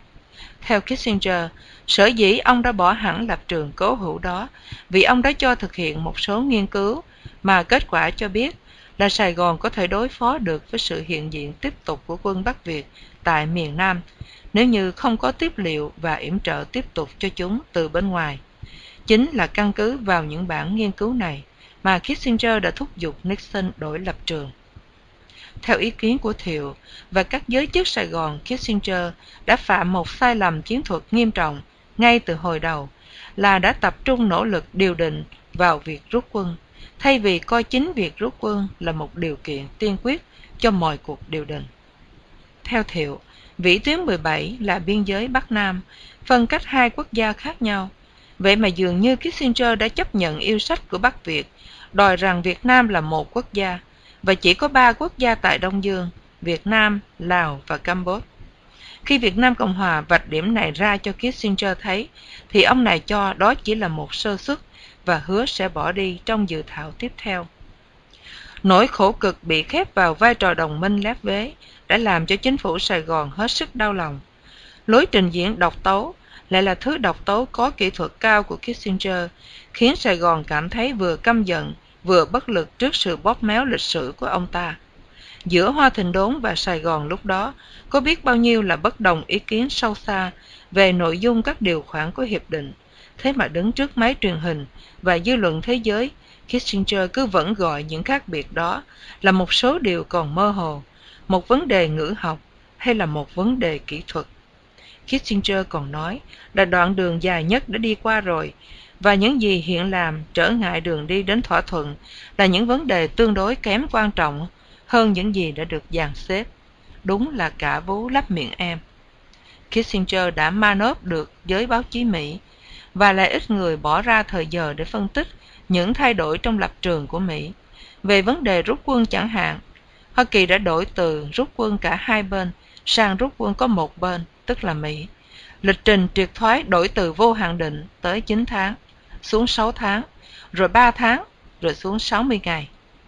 Khi Phạm Văn Đồng xác nhận với Kissinger rằng đúng thế, Hội đồng Hòa giải và Hòa hợp dân tộc chính là một chính phủ liên hiệp, như Việt Nam Cộng Hòa đã cảnh cáo, thì Kissinger vẫn cứ chối bay, không chịu nhận. Thiệu vẫn không hiểu tại sao Kissinger vẫn cứ nói đó không phải là một công thức chính phủ liên hiệp, trong khi cả hai bên tranh chấp, Sài Gòn lẫn Hà Nội, đã đều quả quyết chính là liên hiệp. Theo bản văn của Hiệp định dự thảo cho Hà Nội tiết lộ và loan báo trên đài phát thanh Hà Nội mà chính Kissinger khẳng nhận là đúng, thì mọi quyền lực trao cho hội đồng này đúng là những quyền lực của một chính phủ liên hiệp lâm thời do Hà Nội đề nghị từ ngày 9 tháng 5 1969. Về phần thiệu, ông hiểu ngầm những lời năn nỉ của Nixon về tình đoàn kết, có nghĩa là đoàn kết lúc này. Vì một khi cuộc bầu cử đã đi qua, thì Việt Nam Cộng Hòa sẽ phải chịu đựng thêm nhiều áp lực mới nữa, giống y như hồi 1968. Hồ sơ mật dinh độc lập, chương 7 Những gì chúng tôi sẽ làm Một ngày sau khi vẽ vang thắng cử, với gần 61% số phiếu, chưa có ứng cử viên đảng Cộng Hòa nào thắng lớn được như vậy trong lịch sử Hoa Kỳ. Nixon lại viết cho Thiệu một lá thư dài để mở lại cuộc đối thoại về bản dự thảo hiệp định chấm dứt chiến tranh. Tướng Hay được ủy nhiệm đem lá thư sang Sài Gòn và giải thích cho ông Thiệu rõ ý định của Nixon. Kissinger đã hằng học về lời tố cáo của Thiệu, gọi bản hiệp định là một sự đầu hàng. Về phần Thiệu, ông cũng đã không chịu đựng được Kissinger thêm nữa, vì tin rằng vị cố vấn an ninh quốc gia này đã chỉ hành động theo nghị trình riêng của mình với sự đồng lõa của Bắc Việt. Thiệu muốn nói chuyện thẳng với Nixon. Ông cho phát động trong giới báo chí Sài Gòn một chiến dịch gán cho Kissinger cái lỗi là đã không thông báo chính xác quan điểm của Việt Nam Cộng Hòa cho Nixon. Sau lần thất bại vừa rồi, Kissinger không còn mặt mũi nào trở lại Sài Gòn lần nữa, nên Nixon đã chọn hay đi thay thế, để vừa xoa dịu vừa khuyến khích Thiệu. Nixon trọng cái đức tính cứng cỏi của người quân nhân này và cũng khéo léo dùng ông ta để chơi lại Kissinger. Nixon có thể tin cậy hay sẽ phục tùng mệnh lệnh ông và không có một mưu cầu riêng tư nào khác hơn là lên lon. Ông cũng là người biết xét đoán tính nết người khác và có vẻ hiểu được Thiệu. Hồi tháng 10, 1972, trong một bài phỏng vấn đăng trên tờ Time, hay mô tả ông Thiệu là người phức tạp, có khả năng và sắc sảo. Ông ta thích làm việc với một số rất ít người và có tính đa nghi. Ông rất có ý thức và hay lưu tâm đến sự sống còn của mình, thế nhưng lại mềm dẻo và dễ thuyết phục. Đường lối hành động của ông ta là đi trước mọi vấn đề liên quan đến cuộc điều đình. Ông ta là một nhà điều khiển chính trị giỏi và là một người yêu nước. Thiệu không nhất thiết là người được yêu mến tại Sài Gòn, nhưng giới công chức lại rất kính nể ông ta. Trong đoạn kỳ, tôi thấy tôi thấy không có ai có thể thay thế ông ta được. Hay tới Sài Gòn ngày 10 tháng 11 1972 và đi ngay đến dinh độc lập để trình lá thư Nixon, cũng lại do chính Kissinger thảo. Hay là một sứ giả lý tưởng, vẽ gồ ghề, dáng điệu góc cạnh nhà binh của ông ta, làm Thiệu thấy thoải mái Hai đã từng phục vụ tại Việt Nam hồi 1966-67 trong chức vụ tiểu đoàn trưởng và được cả lục quân Hoa Kỳ lẫn chính phủ Việt Nam Cộng Hòa tưởng thưởng huy chương về sự dũng cảm trong khi tác chiến. Với kinh nghiệm đầu tay hay hiểu biết tình hình quân sự tại Việt Nam và qua các cuộc nói chuyện, Thiệu đã thấy hay có thiện cảm với chính nghĩa của Việt Nam Cộng Hòa hơn là Kissinger. Tuy nhiên, ông chỉ là một người đưa tin, không quyền hành gì cả, dù rằng có ảnh hưởng với Nixon. Hay nói với Thiệu rằng, Tổng thống Nixon đã quyết tâm đi tới chỗ ký kết, nhưng cũng rất muốn thỏa mãn những yêu sách của Sài Gòn. Trong phần phụ giải, theo chỉ thị của Nixon, hay khôn khéo nhấn mạnh ở điểm Thiệu phải có sáng kiến chính trị và tâm lý để tiến tới việc tái thiết miền Nam và củng cố quyền lực của mình. Phần thưởng cho sự cộng tác với Hoa Kỳ sẽ là một cuộc họp mặt với Nixon. Dù Nixon vừa thắng cử lớn, nhưng về vấn đề Việt Nam thì Hạ viện Hoa Kỳ không còn kiên nhẫn, và Thượng viện thì lại bồ câu hơn cả trước ngày bầu cử. Nếu không có được một dàn xếp nào trước khi Quốc hội tái nhóm vào tháng Giêng 1973, và nếu Thiệu bị coi như một chướng ngại vật cho hòa bình, thì Thượng viện sẽ cắt ngân quỹ viện trợ cho Việt Nam Cộng Hòa. Trước khi hai tới dinh độc lập, với đại sứ Bunker, Thiệu đã bảo Nhã duyệt lại một kế hoạch ý đồ, đoán xem hai sẽ có những đề nghị gì mới, để liệu cách đối phó. Tới một cao điểm của phiên họp, Thiệu cho biết không thể chấp nhận Hiệp định Paris nếu không sửa đổi thêm. Hai đã toan nổi nóng, mắt nheo lại và hít thêm không khí đầy ngực, nhưng rồi lấy lại bình tĩnh. Ông ôn tồn nói với Thiệu là nếu không đồng ý với hiệp định, Hoa Kỳ sẽ bắt buộc phải có hành động tàn bạo. Dù không quen với những lời đe dọa lỗ mãn ấy, ban cờ vẫn thản nhiên như không. Chỉ nhích cặp lông mày lên một chút. Dù Thiệu đã đoán trước sẽ có một đe dọa nào đó, ông chỉ biết cười xòa và không yêu cầu hay giải thích thêm lời đe dọa ấy. Hay coi bộ bức rứt khi Thiệu không trả lời mà cũng không hỏi han thêm. Lần này, lá thư của Nixon đề ngày 18 tháng 11, 1972 với lời lẽ cứng rắn hơn, gay gắt hơn những lá thư viết trước kỳ bầu cử. Nhưng nếu Nixon đe dọa, thì ông ta cũng lại hứa hẹn thêm một vài đoạn điển hình. Kính thưa Tổng thống, trước hết tôi phải phát biểu nỗi thất vọng của tôi về điều trả điều mà tôi coi là một chiều hướng nguy hiểm trong mối liên hệ giữa hai quốc gia chúng ta một xu hướng chỉ mang tới hậu quả là phá hoại những mục tiêu chung của chúng ta và làm lợi cho kẻ địch những sự bóp méo đã kích liên tiếp bản hiệp định đã không công bình mà còn có tính cách chủ bại những sự xuyên tạc và đã kích đó vẫn còn dai dẳng bất chấp nhiều phản kháng của chúng tôi kể cả lá thư ngày 29 tháng 10 của tôi gửi ngài. Chúng đã làm cho tôi bối rối và gây cho tôi nhiều trở ngại. Trong những lần liên lạc trước và trong những cuộc trình bày của tiến sĩ Kissinger và đại sứ Bunker, chúng tôi đã giải thích nhiều lần tại sao chúng tôi coi bản dự thảo hiệp định ấy là hợp lý. Chúng tôi tiếp tục tin tưởng rằng nó phản ảnh những nhượng bộ của phe bên kia nó bảo vệ nền độc lập của Việt Nam Cộng Hòa và cho phép nhân dân Việt Nam quyết định lấy tương lai chính trị cho chính mình. Ngài cũng đã được thông báo đầy đủ về công cuộc tái thiết các khí cụ hiện đang được thực hiện để tăng cường các lực lượng của Ngài trước khi có đình chiến. Tôi đã rất nhiều lần gửi đến Ngài những bảo đảm chắc chắn chống lại trường hợp hiệp định có thể bị vi phạm. Tôi đã ngỏ ý muốn gặp Ngài một thời gian ngắn sau khi hiệp định được ký kết để biểu dương lại sự ủng hộ tiếp tục của chúng tôi. Tôi khỏi cần kể lại rất nhiều lập luận, giải thích và những công tác đã được thực hiện. Chúng vẫn còn có hiệu lực. Tôi thiển nghĩ là Ngài có hai lựa chọn chủ yếu. Ngài có thể dùng sự ủng hộ của dân chúng mà Ngài đã thâu lượm được do những hành động mới đây để tuyên bố đã có thắng lợi quân sự mà bản hiệp định phản ảnh. Ngài có thể cộng tác với đồng minh mạnh nhất của Ngài để mang lại thắng lợi chính trị do những điều kiện hiện hữu mang tới. Ngài có thể nắm lấy sáng kiến chính trị và tâm lý bằng cách hoan nghênh bản hiệp định và thi hành những điều khoản của nó theo một đường lối tích cực. Trong trường hợp này, tôi xin nhắc lại lời mời của tôi để gặp Ngài một thời gian ngắn sau khi ký hiệp định để nhấn mạnh sự hợp tác mật thiết liên tục giữa chúng ta. Lựa chọn thứ hai là Ngài vẫn tiếp tục con đường mà dường như Ngài đang theo đuổi hiện nay – theo ý tôi, thì điều đó sẽ có lợi cho kẻ địch, và sẽ mang đến những hậu quả vô cùng trầm trọng cho cả hai dân tộc ta. Nó sẽ là một thảm họa cho dân tộc ngài.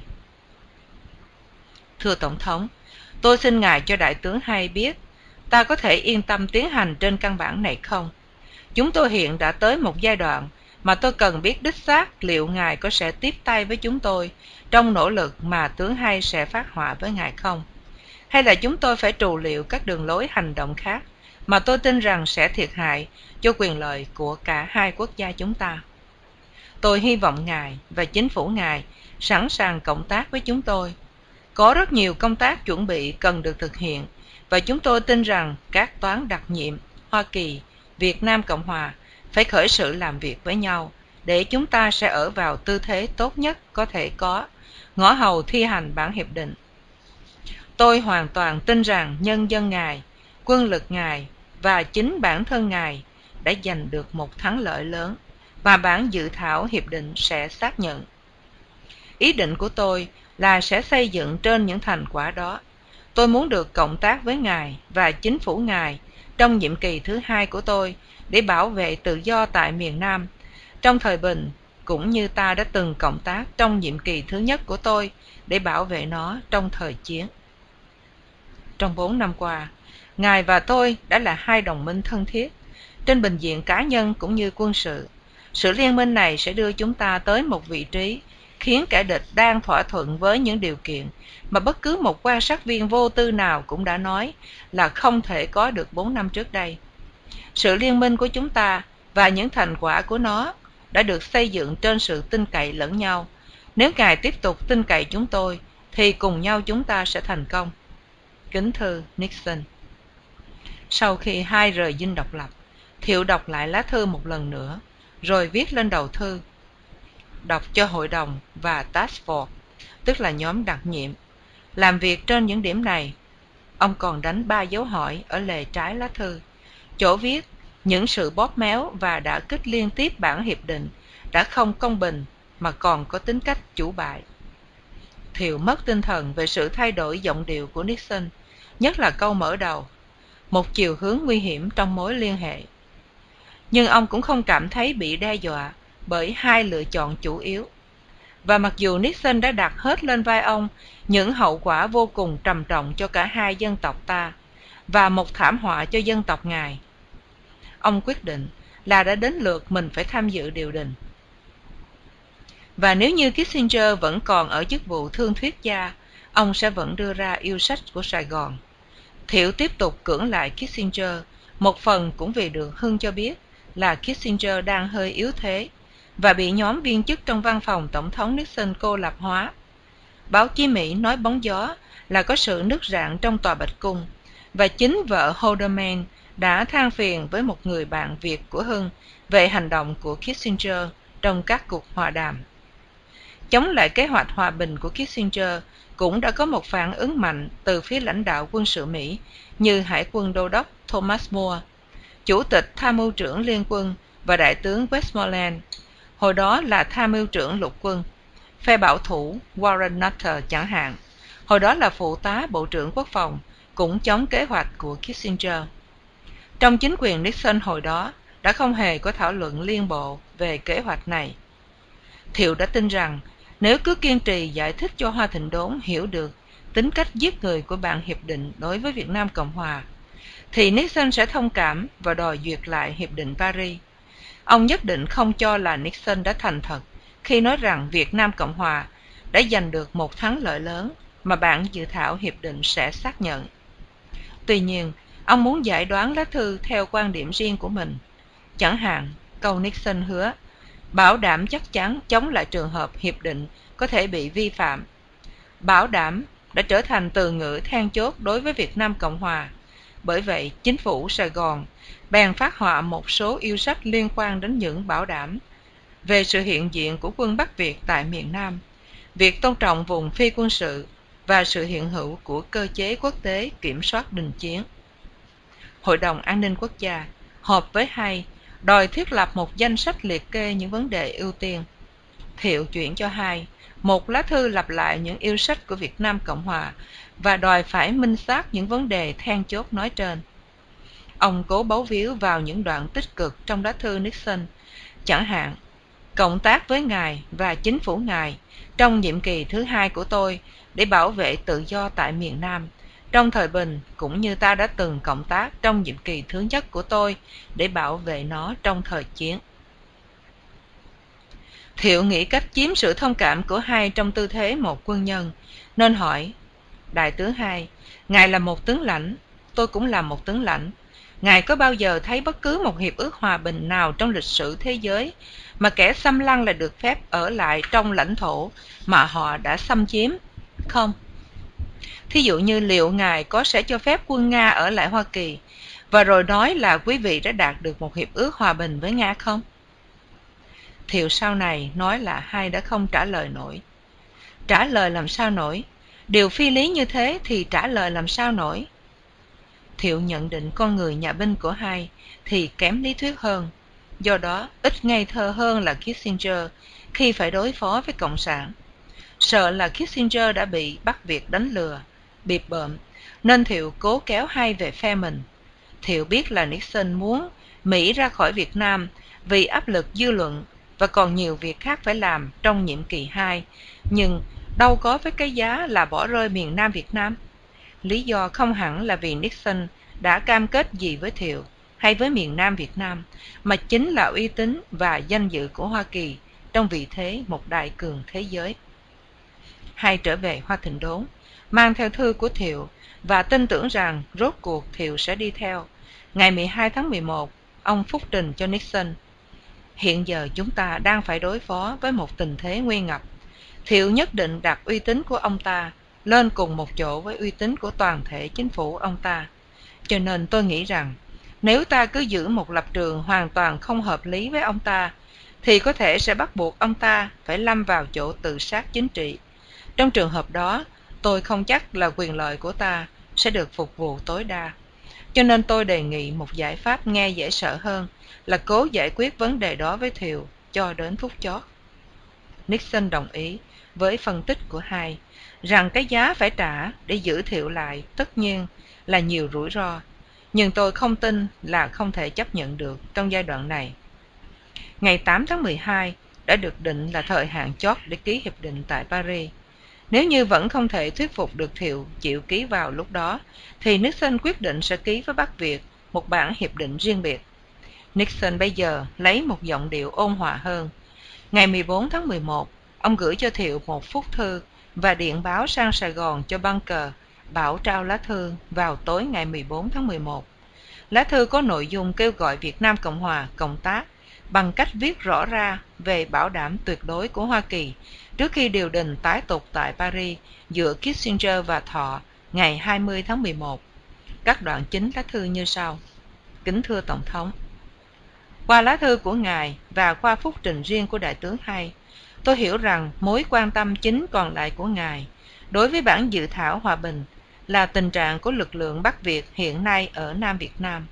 Như tướng Hai đã nói, đã giải thích với Ngài, chúng tôi có ý định đối phó với vấn đề này bằng cách Thứ nhất, thêm vào bản dự thảo hiệp định một điều khoản đòi giảm quân và giải ngũ các lực lượng của cả hai bên tại Nam Việt Nam và đòi số quân nhân giải ngũ trở về quê quán họ. Tôi đã không nhắc lại hết ở đây những gì tôi đã viết trong lá thư gửi ngài ngày 8 tháng 11, nhưng tôi xin được tái khẳng định nội dung chủ yếu của nó là nhấn mạnh một lần nữa quyết tâm của tôi muốn đi tới một hiệp định sớm sủa đại để như lịch trình mà tướng hai đã giải thích với ngài tôi phải rất thành thực giải thích là mặc dù chúng tôi sẽ cố gắng hết sức để đạt được những thay đổi trong bản hiệp định mà tướng hai đã thảo luận với ngài và những thay đổi phụ mà đại sứ Bunker sẽ trao đến ngài. Chúng tôi không thể trông đợi là có thể đạt được tất cả. Thí dụ, nếu giả định rằng chúng tôi sẽ có thể đạt được những bảo đảm tuyệt đối mà ngài hy vọng có được về vấn đề quân đội Bắc Việt thì không thực tế.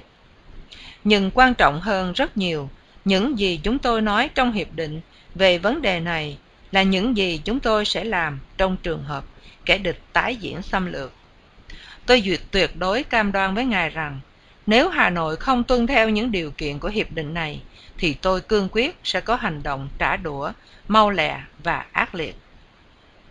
Tôi tin rằng bản hiệp định hiện có là một hiệp định trong chủ yếu hợp lý và nó còn phải trở nên hợp lý hơn nữa nếu như chúng ta thành công trong việc lấy được một số những thay đổi mà chúng ta đã thảo luận. Sự bảo đảm lớn nhất cho thành công là tiến tới hoàn cảnh mới này với lòng tin tưởng và cộng tác. Trên hết, chúng ta nên ghi vào tâm khảm những gì thực sự duy trì được bản hiệp định. Chẳng phải là một điều khoản đặc biệt nào đó trong bản hiệp định, mà là sự quyết tâm của cả hai chúng ta để duy trì các điều khoản của nó. Tôi xin nhắc lại, những bảo đảm của chính tôi với Ngài là Hoa Kỳ sẽ phản ứng thật mạnh mẽ và mau lẹ đối với bất cứ vi phạm hiệp định nào. Nhưng để thực thi điều này một cách hữu hiệu, điều quan trọng là tôi phải có được hậu thuẫn của dân chúng và chính phủ ngài phải đừng tỏ ra như một trở ngại cho một nền hòa bình mà công luận Hoa Kỳ giờ đây hoàn toàn mong muốn. Chính vì lý do này mà tôi khẩn khoản yêu cầu ngài nhận một bản hiệp định mà tôi tin là đi đôi với danh dự và công lý. Một hiệp định mà ta có thể làm cho trở nên an toàn bằng sự quyết tâm chung của chúng ta. Nhà tôi cùng tôi xin gửi đến phu nhân và ngài những lời kính thăm nồng hậu nhất. Cả hai chúng tôi đều mong được gặp ngài và quý phu nhân lần nữa tại nhà riêng của tôi ở Cali, một khi nền hòa bình công chính mà chúng ta đã tranh đấu từ bao lâu nay rốt cuộc đã hoàn thành. Kính thư Nixon Lá thư này cho thấy Nixon đã trả lời về ba mối lo ngại chính của Thiệu. Sự hiện diện của quân đội Bắc Việt tại miền Nam, cơ chế kiểm soát và những vi phạm hiệp định của Bắc Việt. Ông Trấn An Thiệu rằng cơ chế kiểm soát đình chiến tự nó không thể quan trọng bằng quyết tâm của chúng ta đảm bảo cho hiệp định được thi hành và sự cảnh giác của chúng ta đối với viễn tượng nó bị vi phạm. Thiệu thấy hơi yên tâm vì trong một lá thư mà Nixon đã nhắc lại hai lần là hiệp định tự nó chẳng quan trọng bằng những gì Hoa Kỳ sẽ làm, nhất là về sự hiện diện tiếp tục của quân đội Bắc Việt. Nixon và Kissinger đã thôi không lập luận là đám quân đó sẽ tan dần đi nữa, nhưng bây giờ nhấn mạnh đến những bảo đảm, đến tầm quan trọng của những hành động mà Mỹ sẽ đối phó để bắt phải tôn trọng đình chiến. Ông Thiệu đã gạch dưới những câu Nixon viết về quyết tâm trả đũa của Hoa Kỳ một khi bắt việc vi phạm, và ở lề lá thư còn đánh hai dấu đậm để nhấn mạnh những điểm đó. Ông cũng để ý đến câu chào hỏi thân mật của Nixon ở đoạn cuối lá thư mà lần đầu tiên ông nhận được. Giọng điệu ôn hòa của lá thư cũng làm ông yên lòng một phần nào, nhưng ông vẫn muốn thấy những bảo đảm ấy được viết ra một cách rõ ràng hơn nữa trên giấy trắng mực đen. Những hứa hẹn riêng tư của Nixon quả có trấn an, nhưng Thiệu là chẳng thể công bố ra được. Ngày 18 tháng 11, hai ngày trước khi hòa đàm tái nhóm tại Paris, Thiệu mời đại sứ ban cờ đến và trao cho ông ta một bức giác thư đề nghị 69 sửa đổi cho bản hiệp định. Gần như điều khoản nào cũng có ghi một câu phản đối, trong đó mục kích. Mục đích là tố cáo với Nixon là Kissinger đã cậu thả hoặc bị bắt việc lừa bịp hoặc đã nhượng bộ Bắc Việt. Đồng thời, Thiệu đề nghị gửi phụ tá ngoại giao Nguyễn Phú Đức qua Hoa Thịnh Đốn để giải thích về những sửa đổi cần thiết. Biết rằng Kissinger sắp lên đường qua Paris để gặp Thọ, Thiệu hy vọng rằng sứ giả của mình có thể gặp được Nixon ở Hoa Thịnh Đốn và không có sự hiện diện của Kissinger. Cùng lắm chỉ có tướng hai là người còn có thiện cảm với miền Nam. Thế nhưng Kissinger lại cho việc Thiệu đề nghị gửi một sứ giả qua Mỹ là một cái tác vào mặt tôi và là một chiến thuật tránh né ly lợm vì không có cách nào một người sứ giả có thể đến kịp Hoa Thịnh Đốn trước khi tôi phải khởi hành. Muốn giữ chặt lấy quyền kiểm soát các cuộc thương thuyết, Kissinger nhất định yêu cầu Nixon để ông có mặt trong buổi họp. Theo Kissinger, thì Nixon đã gửi Thiệu một lá thư lạnh lùng, cảnh cáo là những thay đổi đó không thể nào đạt được tất cả, và từ chối không tiếp một sứ giả cho đến khi nào các cuộc thương lượng với Hà Nội sắp tới được hoàn tất. Thực ra, lá thư đã có lời lẽ rất là hòa diệu. Nội dung lá thư ngày 18 tháng 11 đó như sau. Kính thưa Tổng thống, tôi đã hết sức cẩn thận đọc bức giác thư ngày 18 tháng 11 của Chính phủ Việt Nam Cộng Hòa. Tôi tin chắc Ngài đã thừa hiểu những khó khăn xảy ra cho chúng tôi khi Ngài đưa ra một danh sách đòi rất nhiều những sửa đổi khác nhau khi đã có biết bao đề nghị sửa đổi mà chúng ta đã thảo luận. Dù sao chăng nữa, tôi sẽ chỉ thị cho tiến sĩ Kissinger tìm cách để đưa ra những đề nghị của ngài một cách tối đa. Tuy nhiên, tôi phải xin giải thích với ngài rằng, thứ nhất, nếu viết vào hiệp định một cách rõ ràng về vấn đề quân đội Bắc Việt tại miền Nam, thì có điều bất lợi là như thế ta đã hợp thức hóa bất cứ lực lượng nào còn ở lại. Và thứ hai, như chúng tôi đã nói nhiều lần việc đó hiển nhiên không thể đòi được. Thêm nữa, vào lúc này, không thể nào thay đổi được thành phần của Ủy ban Kiểm soát Quốc tế. Còn về những thay đổi khác, tiến sĩ Kissinger sẽ trình bày cho quý đại sứ của ngài tại Paris biết về những nhượng bộ nào đã đạt được vào buổi chiều mỗi ngày. Chỉ thị của tôi cho tiến sĩ Kissinger là làm áp lực tối đa để đưa ra những đề nghị của ngài. Tuy nhiên, tôi phải xin giải thích là sẽ không thể hủy bỏ bản hiệp định hoặc đồng ý với những đề nghị chồng chất thêm nữa của ngài khi những đề nghị đó cũng sẽ đưa tới cùng một hậu quả là hủy bỏ hiệp định. Cho nên có thể là không thể đòi hết được tất cả mọi sự sửa đổi như ngài muốn. Riêng về đề nghị gửi một sứ giả qua Hoa Thịnh Đốn, tôi tin rằng sau hai chuyến viếng thăm của tiến sĩ Kissinger và ba chuyến của đại sứ hai, ba lá thư riêng của tôi cùng vô số những trao đổi qua đại sứ Bunker, cũng như tất cả mọi bức thông điệp của ngài mà tôi đã được đọc. Chúng tôi đã có đầy đủ những đề nghị của ngài về cuộc thương thuyết trong giai đoạn này, cho nên tôi thiện nghĩ rằng cơ hội thuận tiện nhất để tôi gặp sứ giả của ngài là ngay sau cuộc họp tới ở Paris, khi chúng ta đã có được một số vấn đề mới để cứu xét chung. Bởi thế, nếu ngài lựa chọn ông Đức làm sứ giả của ngài, thì tôi xin đề nghị ông nên qua Hoa Thịnh Đốn trên chuyến máy bay cùng với tiến sĩ Kissinger ngay sau khi chấm dứt cuộc thảo luận sắp tới tại Paris. Mặt khác, nếu như ngài chọn ngoại trưởng lắm làm vị sứ giả của ngài, thì tôi đề nghị ông đó qua Paris ngay và tham dự các cuộc thảo luận tiếp theo mọi liên, hệ, liên họp. Xin lỗi. Thì tôi đề nghị ông đó qua Paris ngay và tham dự các cuộc thảo luận tiếp theo mọi phiên họp trong ngày, và rồi cùng trở về Hoa Thịnh Đốn với tiến sĩ Kissinger để họp với tôi. Một lần nữa, tôi khẩn khoản xin Ngài liên kết với chúng tôi trên đường hướng mà tôi quyết chí theo đuổi. Một lần nữa, tôi cũng xin phải xin Ngài hiểu rõ mối nguy hiểm lớn lao khi Ngài làm mất sự ủng hộ của quần chúng tại Hoa Kỳ, với tất cả những rủi ro cho sự tiếp tục nỗ lực chung của chúng ta. Lẽ tất nhiên, chúng ta sẽ liên lạc mật thiết sau khi các cuộc hòa đàm tại Paris hoàn tất. Kính thư Nixon Kissinger đã dằn mặt thiệu, bắt sứ giả Việt Nam Cộng Hòa phải cùng đi máy bay với mình về Mỹ để cùng gặp Nixon. Thiệu thất vọng là Nixon không tiếp ông Đức trong thời gian Kissinger đi vắng. Thế nhưng, ông không còn cách nào khác hơn là chấp nhận phần đề nghị của Nixon. Trên trang 2 của lá thư Nixon mà bản văn đã được đại sứ Bunker chuyển đạt tới ông ngày 19 tháng 11, Thiệu viết chỉ thị cho Đức là đi kịp thời, cùng mang tài liệu theo và theo dõi tại Ba Lê. Sau này, trong tập hồi ký, Nixon đã tiết lộ mối quan tâm của ông về áp lực của Kissinger đối với Thiệu. Nixon quyết định sẽ cứ tiến hành, không cần sự thỏa thuận của Thiệu. Đồng thời, ông cũng muốn kiềm chế Kissinger. Như tôi đã bảo Henry, khi ông ta bắt đầu đi tới tới các nơi lầm bầm thanh minh, là trong trường hợp này, Hoa Kỳ khỏi phải e ngại về Thiệu vì ta đã có một thành tích hết sức tốt đẹp với ông ta rồi. Tôi nói, Henry, ta không nên quan tâm đến việc là dựa trên thành tích thì ta đã đúng. Điều ta quan tâm tới là cứu vãn miền Nam Việt Nam và đó là lý do tại sao ta đã phải tạm thời hòa hoãn với Thiệu, càng nhiều càng hay, bởi lẽ quyền lợi của ta là làm thế nào cho miền Nam Việt Nam tồn tại. Và hiện nay Thiệu dường như là người lãnh đạo duy nhất có thể đưa tới chiều hướng đó.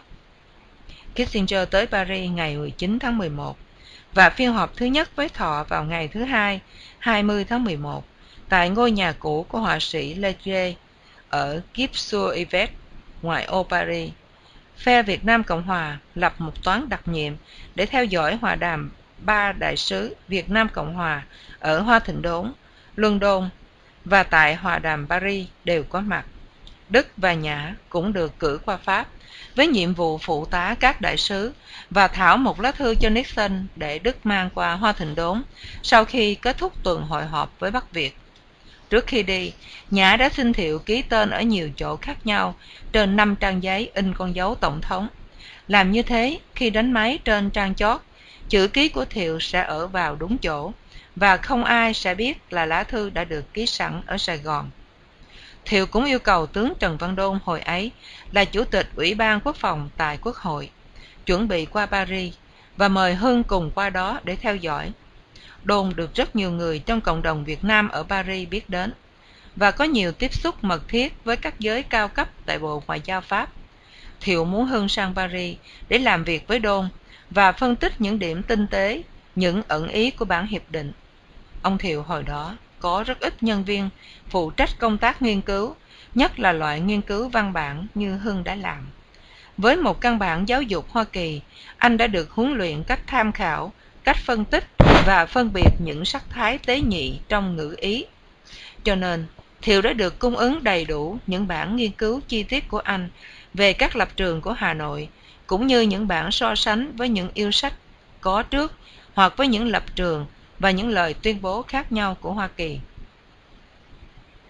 Lợi dụng các ngày nghỉ lễ tạ ơn tại Hoa Kỳ, anh rời Đại học Howard và bay qua Paris.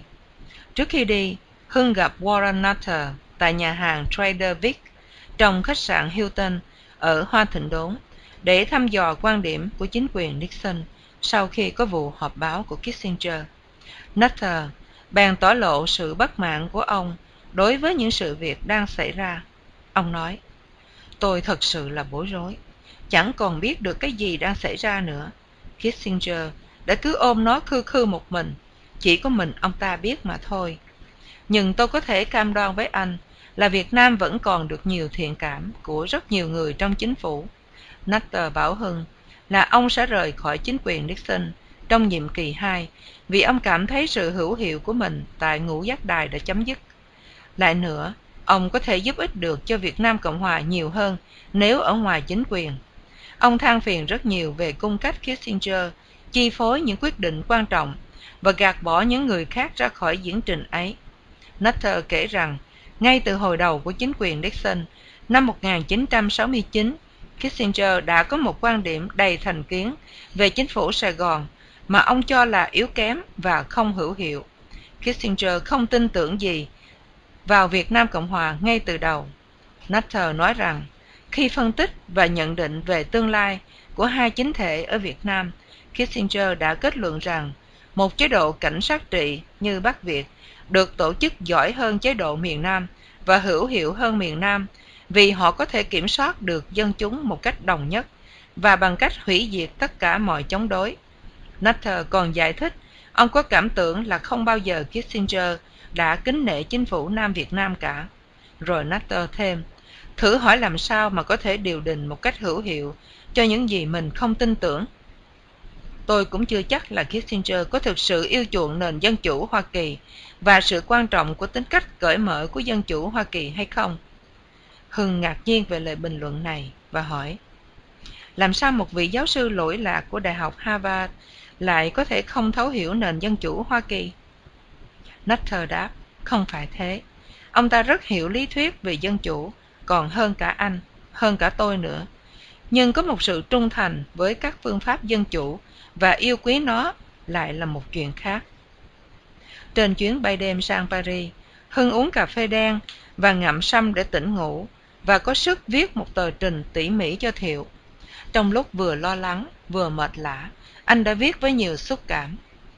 Tôi xin Tổng thống biết là trong giờ phút khắc khoải này, chúng tôi nghĩ tới và cầu nguyện cho Tổng thống. Chúng tôi cầu xin để Tổng thống kiên trì và nhất định bảo vệ quyền lợi của Việt Nam với bất cứ giá nào. Sau khi nghiên cứu kỹ lưỡng, sau khi nghiên cứu kỹ lưỡng bản dự thảo hiệp định, Hưng đã tin chắc chắn là nó chứa đựng những mầm hủy diệt của miền Nam Việt Nam. Anh quyết tâm góp sức với chính phủ Việt Nam Cộng Hòa để tranh đấu làm sao cho Nixon đừng gạt bỏ miền Nam ra ngoài lịch trình của Hoa Kỳ trong nhiệm kỳ hai của ông. Khi tới phi trường Oli. bất ngờ anh gặp lại Nhã vừa ở Sài Gòn tới. Sau chuyến bay dài dằn dặt từ Sài Gòn, mặt Nhã trong tái nhợt, áo quần xốc xếch. Hai người buồn rầu nói chuyện về việc Kissinger đã bán đứng lập trường của Việt Nam Cộng Hòa và về nhu cầu phải tìm cách để chuyển đạt sự lo âu ấy tới thằng Nixon.